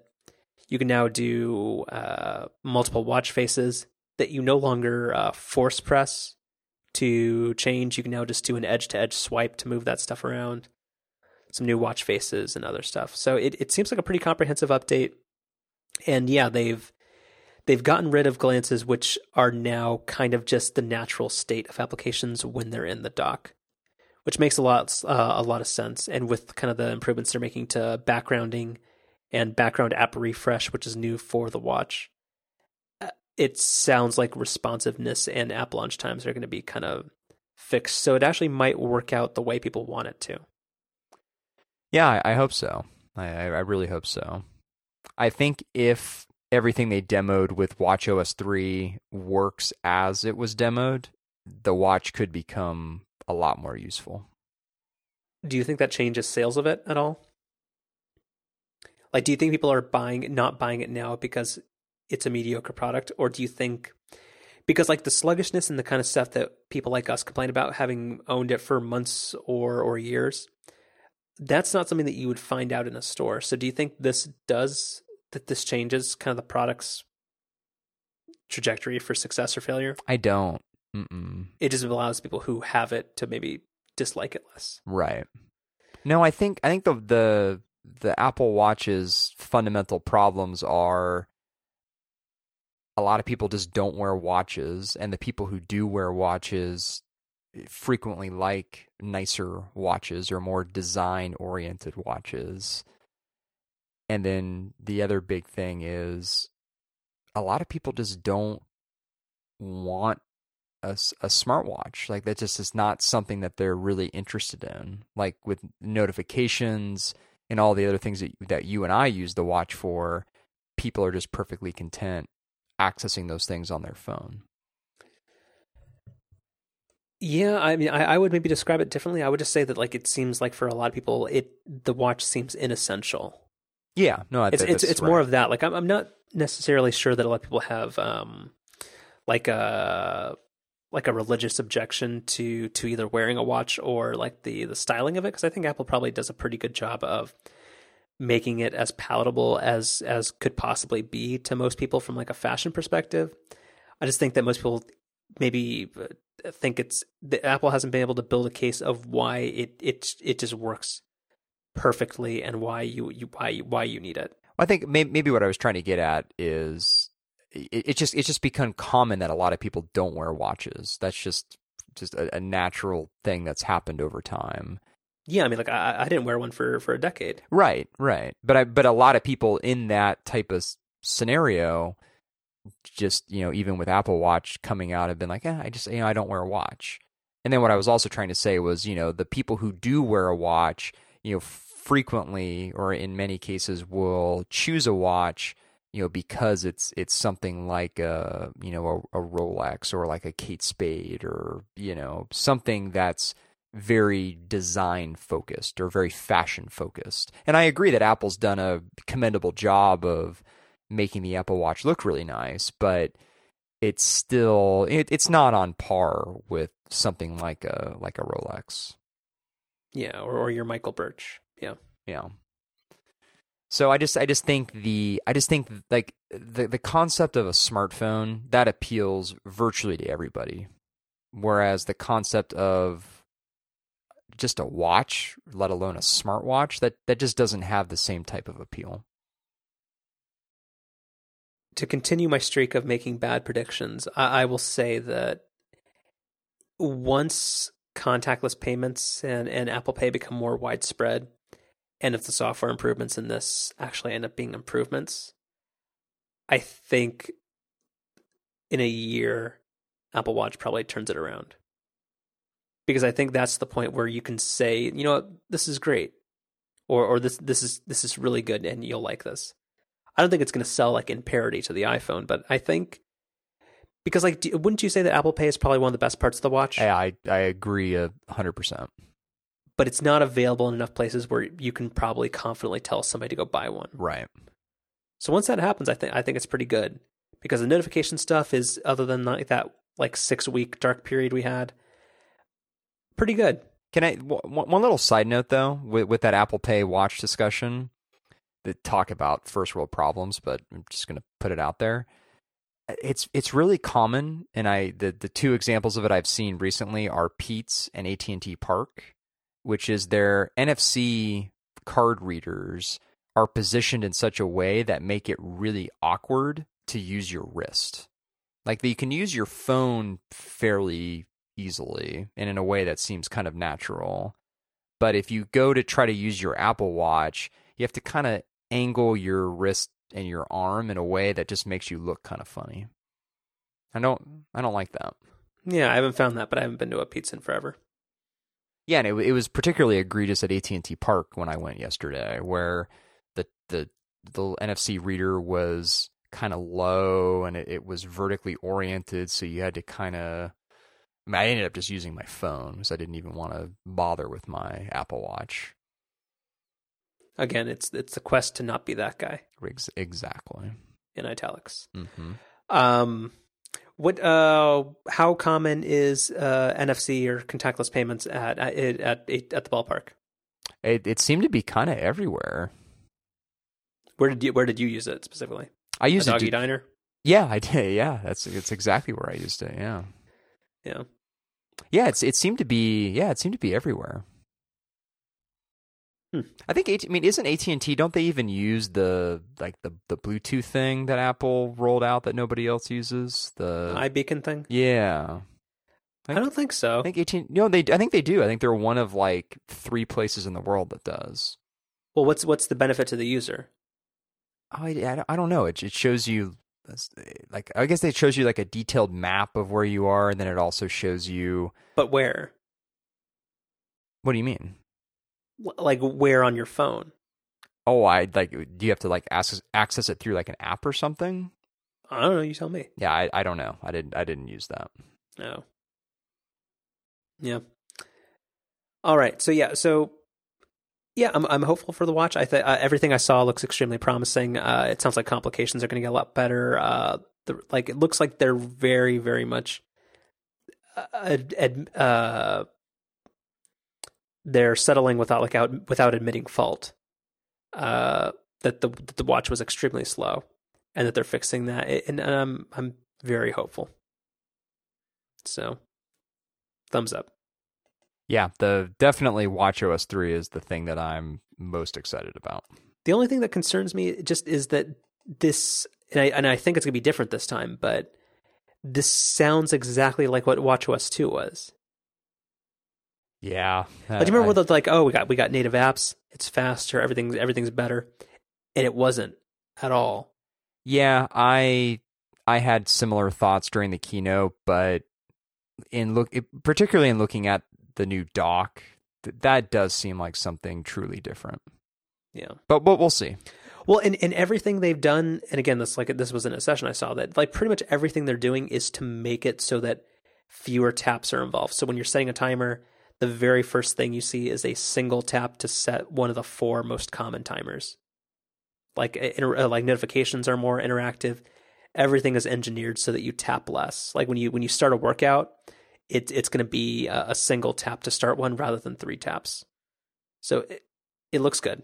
Yeah. Looks good. hmm All right. It's enough Apple stuff Yes. for now. I'm going to let you talk about gaming, or I'm going to encourage you to talk about gaming because this is your domain. Yeah, well, I mean, this is this is a this honestly is a really cool week for me in that, and this has happened the last two or three years where WWDC and E3 have been the same week, and that basically just combining my two favorite things. So that that's pretty great. Yeah, big Microsoft week. Uh huh. Although E3 has now become this weird thing where, you know, as we've covered on the show, most of the major publishers don't participate or they they do participate but they're they're doing their own thing which isn't, you know, officially um, part of E3. So like EA is doing their own event where they, they don't have a booth on the show floor, but they they have this whole other event just kind of down the street from the LA Convention Center. Um, I mean, quite literally, one of the gaming sites that I follow, they recorded a podcast where their hosts were just sitting on the floor in the convention center because there was this huge open space. Whereas, like, I actually got to go to E3 in uh, 2006, and I mean, there there was no way you could have just like sat on the floor somewhere in the convention center. I mean, that thing was packed corner to corner. So it, it's it's become a very it's become a very different event, and I think it's it's followed the the path that a lot of these events have, which is because it's so easy for companies just to directly reach out to their audiences like the need for a centralized show like this has almost completely evaporated. So yeah, I mean it's it's going to be really interesting to see what E3 becomes over the next handful of years. And I, I think it's really easy to see a scenario where it basically becomes like, or it basically what happened in MacWorld happens to E3, where it's you know technically still an event that happens, but it's it it just becomes something that doesn't have nearly the same amount of relevance that it once did. But you know, this year's show has still been interesting. Um, I mean, the, the the big players are still there: Nintendo, Sony, and Microsoft. And I think of those three, Microsoft has been the the most interesting. Um, and you know they, they've kind of had to be in a lot of ways where they are by every measure behind in this measure or in this generation of consoles and so they, they, I think they they they were the ones that really needed to come out and and, and do something big, and they kind of did. They, they they fleshed out a lot of their Xbox PC cross compatibility. It's their Xbox Play Anywhere initiative where Gears of War 4 and a handful of other games they've got coming out this fall are going to be not only cross compatible between Xbox and PC, but also cross buy, meaning that if you buy the game on Windows 10, you're also going to have ac- access to it on your Xbox and vice versa. This, so this really does seem to be, you know, executing on the idea they've brought up before, which is allowing people to just game seamlessly across their Windows PC and uh, their Xbox. Which all all that seemed pretty neat.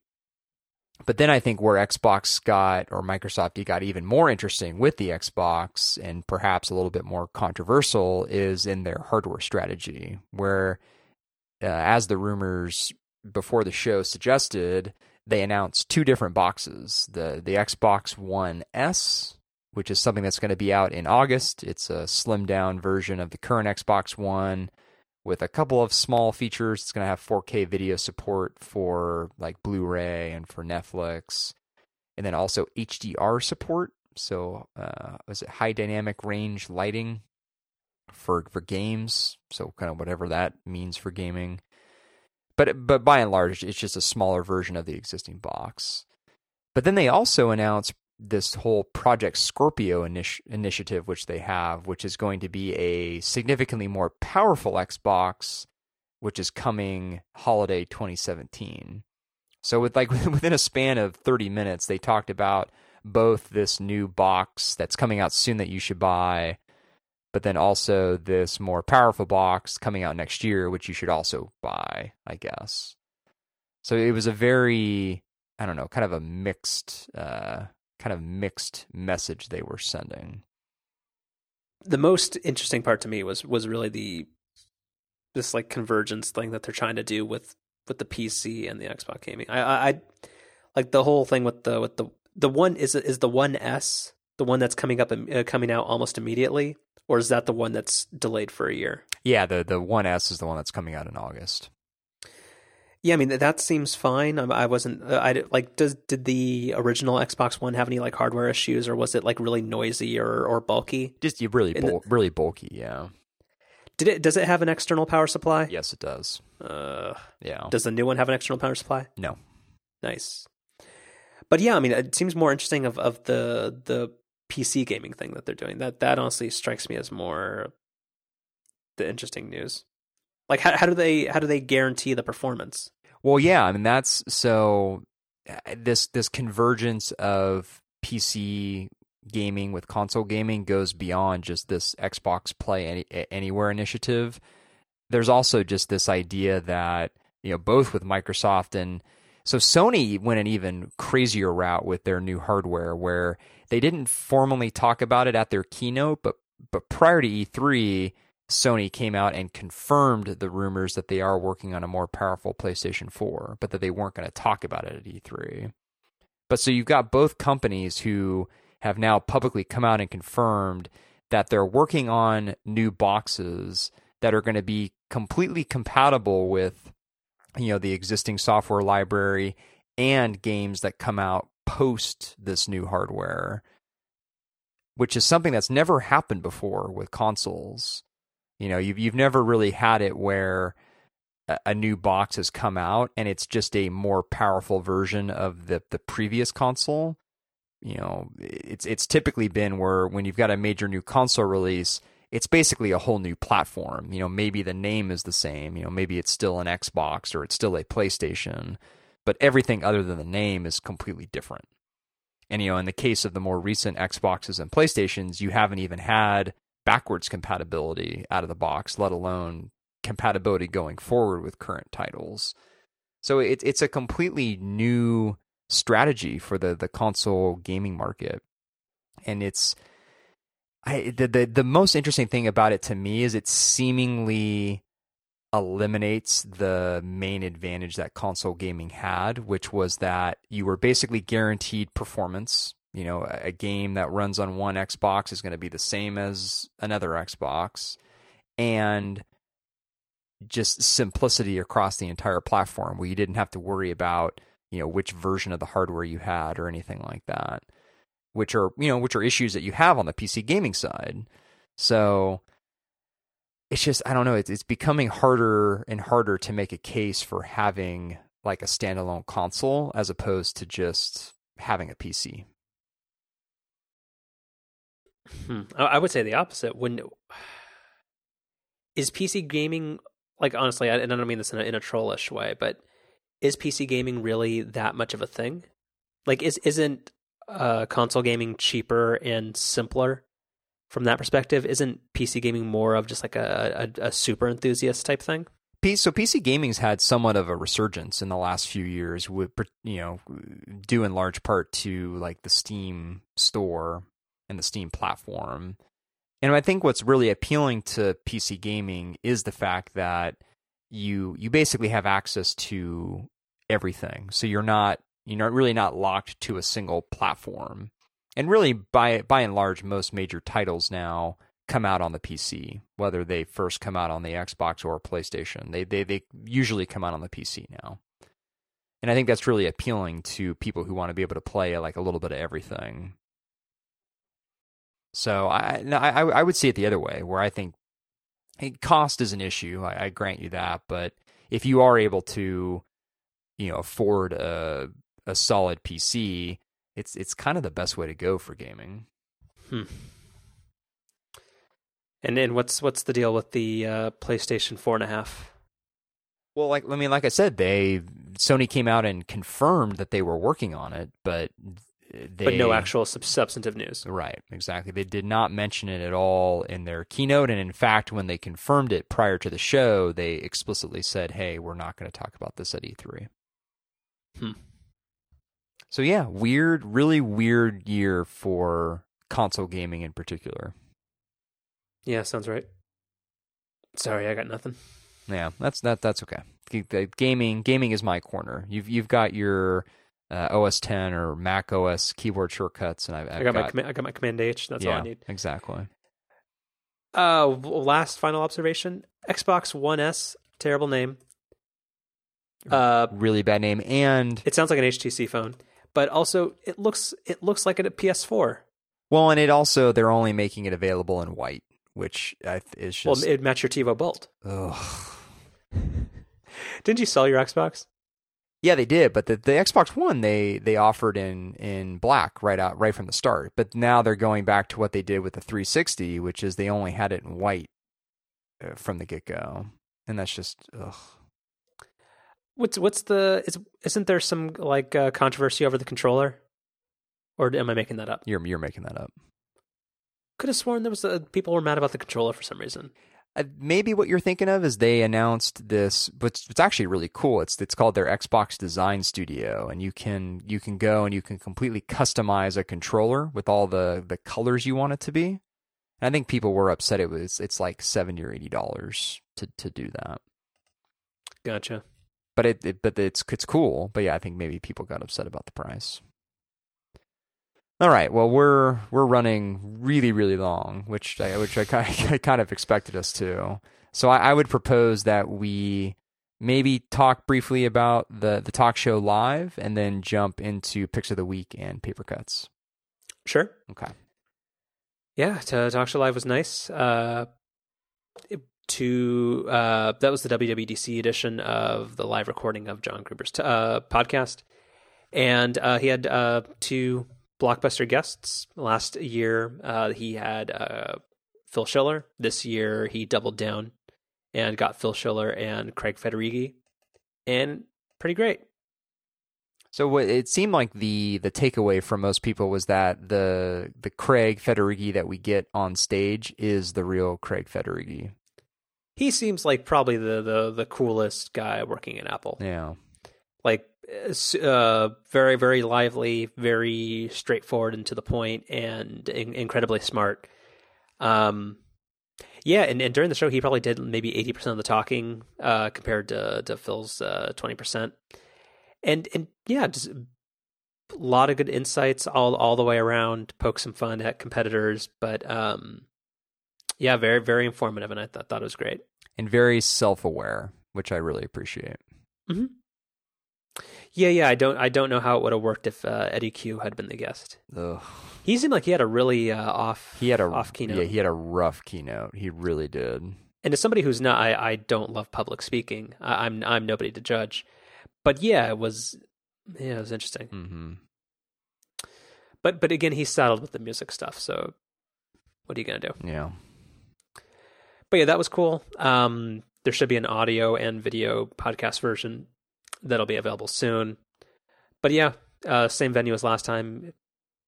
Yeah, pretty good. I should have some photos up on Flickr pretty soon. But um, yeah, good times. Is it is it worth watching the video version? Do you think, or should I just listen to it in audio form? Uh, I. Hmm. Yeah, it's good. No, I'd watch part of it on video, and if it doesn't catch your interest, then maybe switch to audio. But no, yeah, Craig's pretty good. Okay. Yeah. Yeah, that's pretty much it. But WWDC goes on for another uh, two days or so, and then the city will clear out for a while until, yeah, the next thing. yes, indeed. Yeah. All right, let's let's uh, button this up and let's do some picks of the week. Okay. Don't you go first? So my pick of the week is the Bose Quiet Comfort 35. Did you buy them? I did. They're out already? Yeah. So I've had them for about two weeks now and have been using them quite a bit at work and then also used them on a trip that I took this last weekend. I, I took them on, on the plane. And they're they're pretty great. So previous to these for noise canceling headphones, I had the QC15s, which I got three or four years ago. So I've you know been had those for quite a while, and you know the, the QC35s are they're really good. Um, I'm starting to become a huge fan of wireless headphones. You know that they, they have their obvious shortcomings, but it is really really darn nice not having a cord. You know, particularly when you're traveling. And even when I'm at work with my Mac, I find that just not having that cord between my laptop and my headphones is really, really nice. Um, and yeah, I mean everything else about them seems good. You know, the the sound quality I think is solid. The the comfort is definitely there. I mean, they're they're pretty much like my QC15s, but they're they're wireless, and that that has that has huge benefits. So, are you able to use them wired? You are, and that's actually what I was going to get into next, which is another feature that I really appreciate about them is that they also work in a wired mode. So if I want to do something like where on this trip that I just went on, where the lady friend and I wanted to watch something together on my iPad, I could just hardwire my my headphones just like I would with my QC15s and use my headphone splitter. So that was really nice. Dynex? Uh, yeah, yeah, it is my my Dynex headphone splitter. Um, because I tried this on the on the AE2Ws. Is the audio quality worse if you use them wired, or did they change that? It it seems to be the same. I, I will be I'll be honest. I don't know if I'm in the minority here, but I actually have never found the sound quality on either my QC15s or the QC35s to be fantastic. I think with any sort of noise canceling headphone I've used, the the sound quality is fine. It's not bad, but it's also not amazing. Hmm. So I wasn't going into this really expecting the sound quality to be incredible.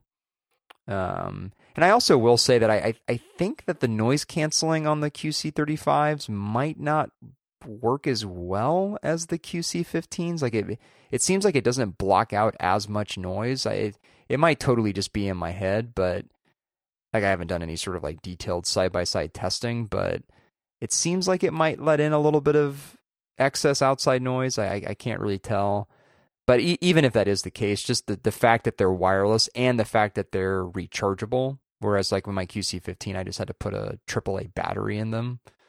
Um, those two things alone make it a make it a worthwhile upgrade for me. I'd say if you had maybe a more recent quiet comfort headphone, you know, I, I don't I don't know if if just the wireless feature is worthwhile for you, but for me as somebody who has an older set of these things that still uses like a regular battery, this is a pretty pretty solid upgrade for me. And they also the other thing I actually really appreciate too for traveling is they they fold down really small. So the, the carrying case is much, much smaller than my QC15. Do they just the ear cups fold in flat or do they fold into themselves? They kind of fold into themselves. It's kind of hard to describe. Yeah. Yeah, I was bummed when I heard that they, they came out because I because I, I bought two of the QC twenty fives and, and and they're good and I think the sound quality is really really great. But yeah, wireless is nice and I'm sorry, are these rechargeable? Yeah, they are. Even for the noise canceling part? Yep. Yeah, that's pretty sweet. Yeah. So that, you know, I don't I actually don't think I'm going to wear them every day at work like I have been lately. That's a little overkill, but I, for definitely for traveling, noise canceling headphones are a must have and the fact that these things are rechargeable and wireless, yeah, I mean that that that pretty much seals the deal for me. Little little pricey. I, I don't I don't love the price, but this 300 350 350 but you know the qc15s i had for like three or four years i'll easily have these for that long if not longer. So it ends up being a purchase that i think pays for itself over the long run. Yeah. Well cool. All right. So i got two picks of the week. I'll make them quick. So the first one this is definitely an ios 9 pick. Uh, it's an app called let me get a get a link for you uh, it's called Cesium. Have I talked about this before? You have not. Okay. Um, it is this. So this is an alternative music player for iOS. So if you're somebody who hates the current incarnation of the music player app on iOS, this is one that is that looks beautiful, works perfectly. Like every every single UI decision like has been well thought out and, and is is the level of polish you expected from Apple in the iOS four days, if you know what I mean. Um, very very customizable. Still works with iCloud Music. I don't know about Apple Music because I'm not a not a subscriber for that, but it, it it is just perfect and and I love it. So good. Huh. Yeah, I just I this, whereas messages made me feel old. I guess music makes me feel like I still I'm still hip. I I don't I don't listen to locally downloaded music at all. I, I stream I stream everything. So, so you're, you're you're you're too lame for uh, for iMessage stickers, and you're too cool for uh, local music. Yeah, exactly. Okay. Yeah, I mean, and no, and I and I use Spotify a ton, but for certain things of music, I like really really like or that I want to like permanently own, that I still purchase or or do something with, and that's in my permanent music library. So yeah, that's that's my pick for people who are dissatisfied with the uh, iOS 9 music player, and if we're being honest, probably will continue to be disappointed with the iOS 10 music library because it looks like all they did was just add some really uh, thick weight weighted San Francisco font, and that's about it. Um, yeah. And then my uh, second pick, uh, which would be a quick one, uh, Trader Joe's now has uh, ghost pepper potato chips back in stock. They were gone for about nine months, and they're back, and they're delicious. You you don't strike me as a spicy food kind of guy. Oh, then you don't know me at all. Oh, maybe I don't. Yeah, spicy foods are great. Foods that are excessively spicy for zero reason, I take issue with. Mm. Like I don't, I don't like the hot sauce people. Do you know what I mean by that? I do. Yeah. Do you know any? Oh yeah, I absolutely do. Not hot sauces, hot sauce people. Yeah. Okay. But you're not one of them. Oh no, no, no, no. Good. Yeah, you either, either get tapatio or you get some uh, good salsa or something else, but otherwise you, you just stop right there. Right. Yeah. But yeah, they're delicious. Uh, just go go to your local Trader Joe's. You can pay with Apple Pay there.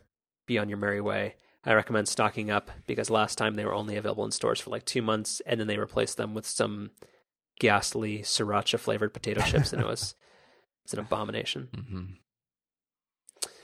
All right, Might have to make that a more regular thing, having the, the Trader Joe's picks. I like that.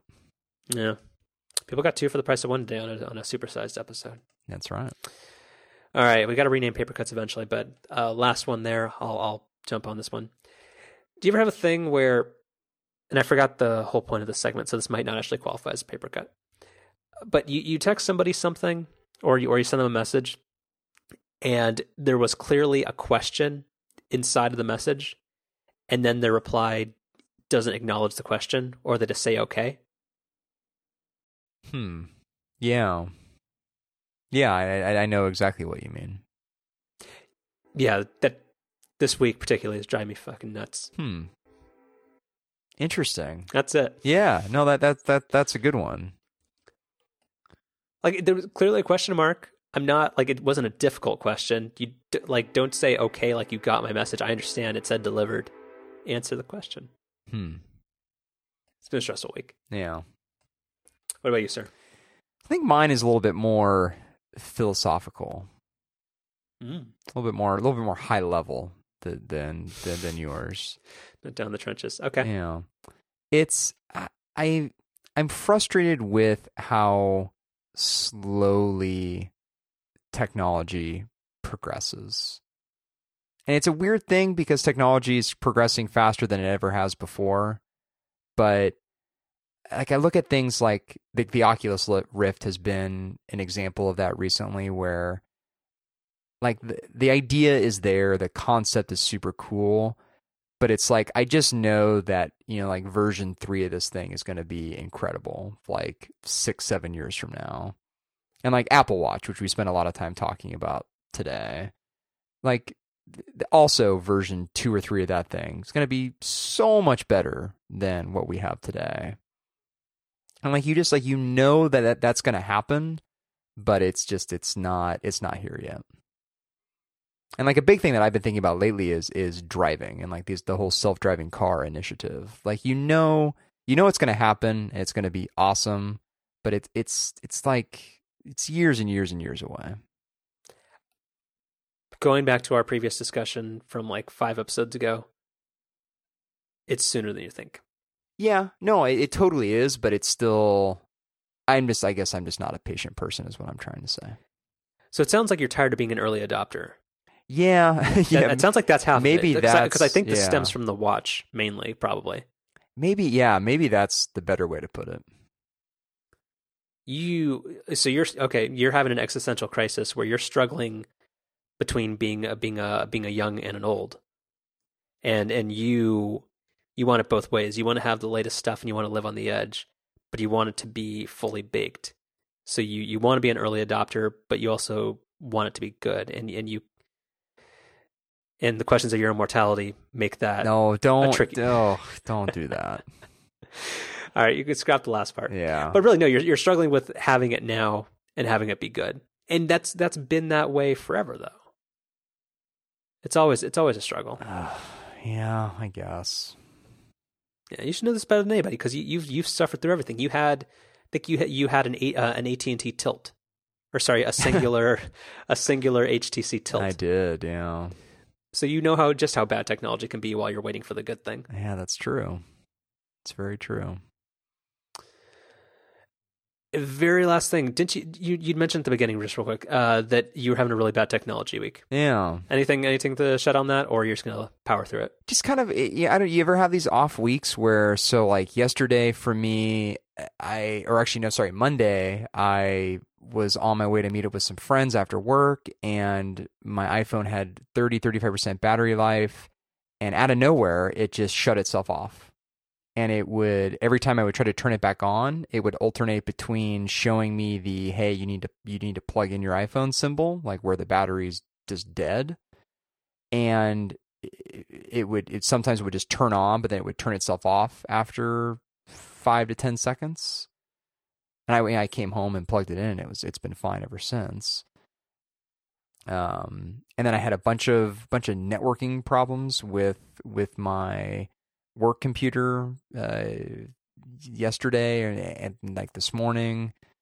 And then for the first time ever, for the first time in over a year, I forgot to plug in my Apple Watch last night. so my Apple Watch died on me today. It, literally in the 14 months of owning this thing, I've never once done that. For the first time, did that. See, it was kind of just an off an off technology week. Yeah, it's rough. Yeah, It happens sometimes. it does. You don't have a you don't have a travel Apple Watch charger in your gym bag or something. I I don't. I those things are expensive, man. Says the guy with three three hundred fifty dollar headphones. yeah, that's fair. Yeah, weird timing, Yeah, tricky juxtaposition. right. And with that, another week. Yes.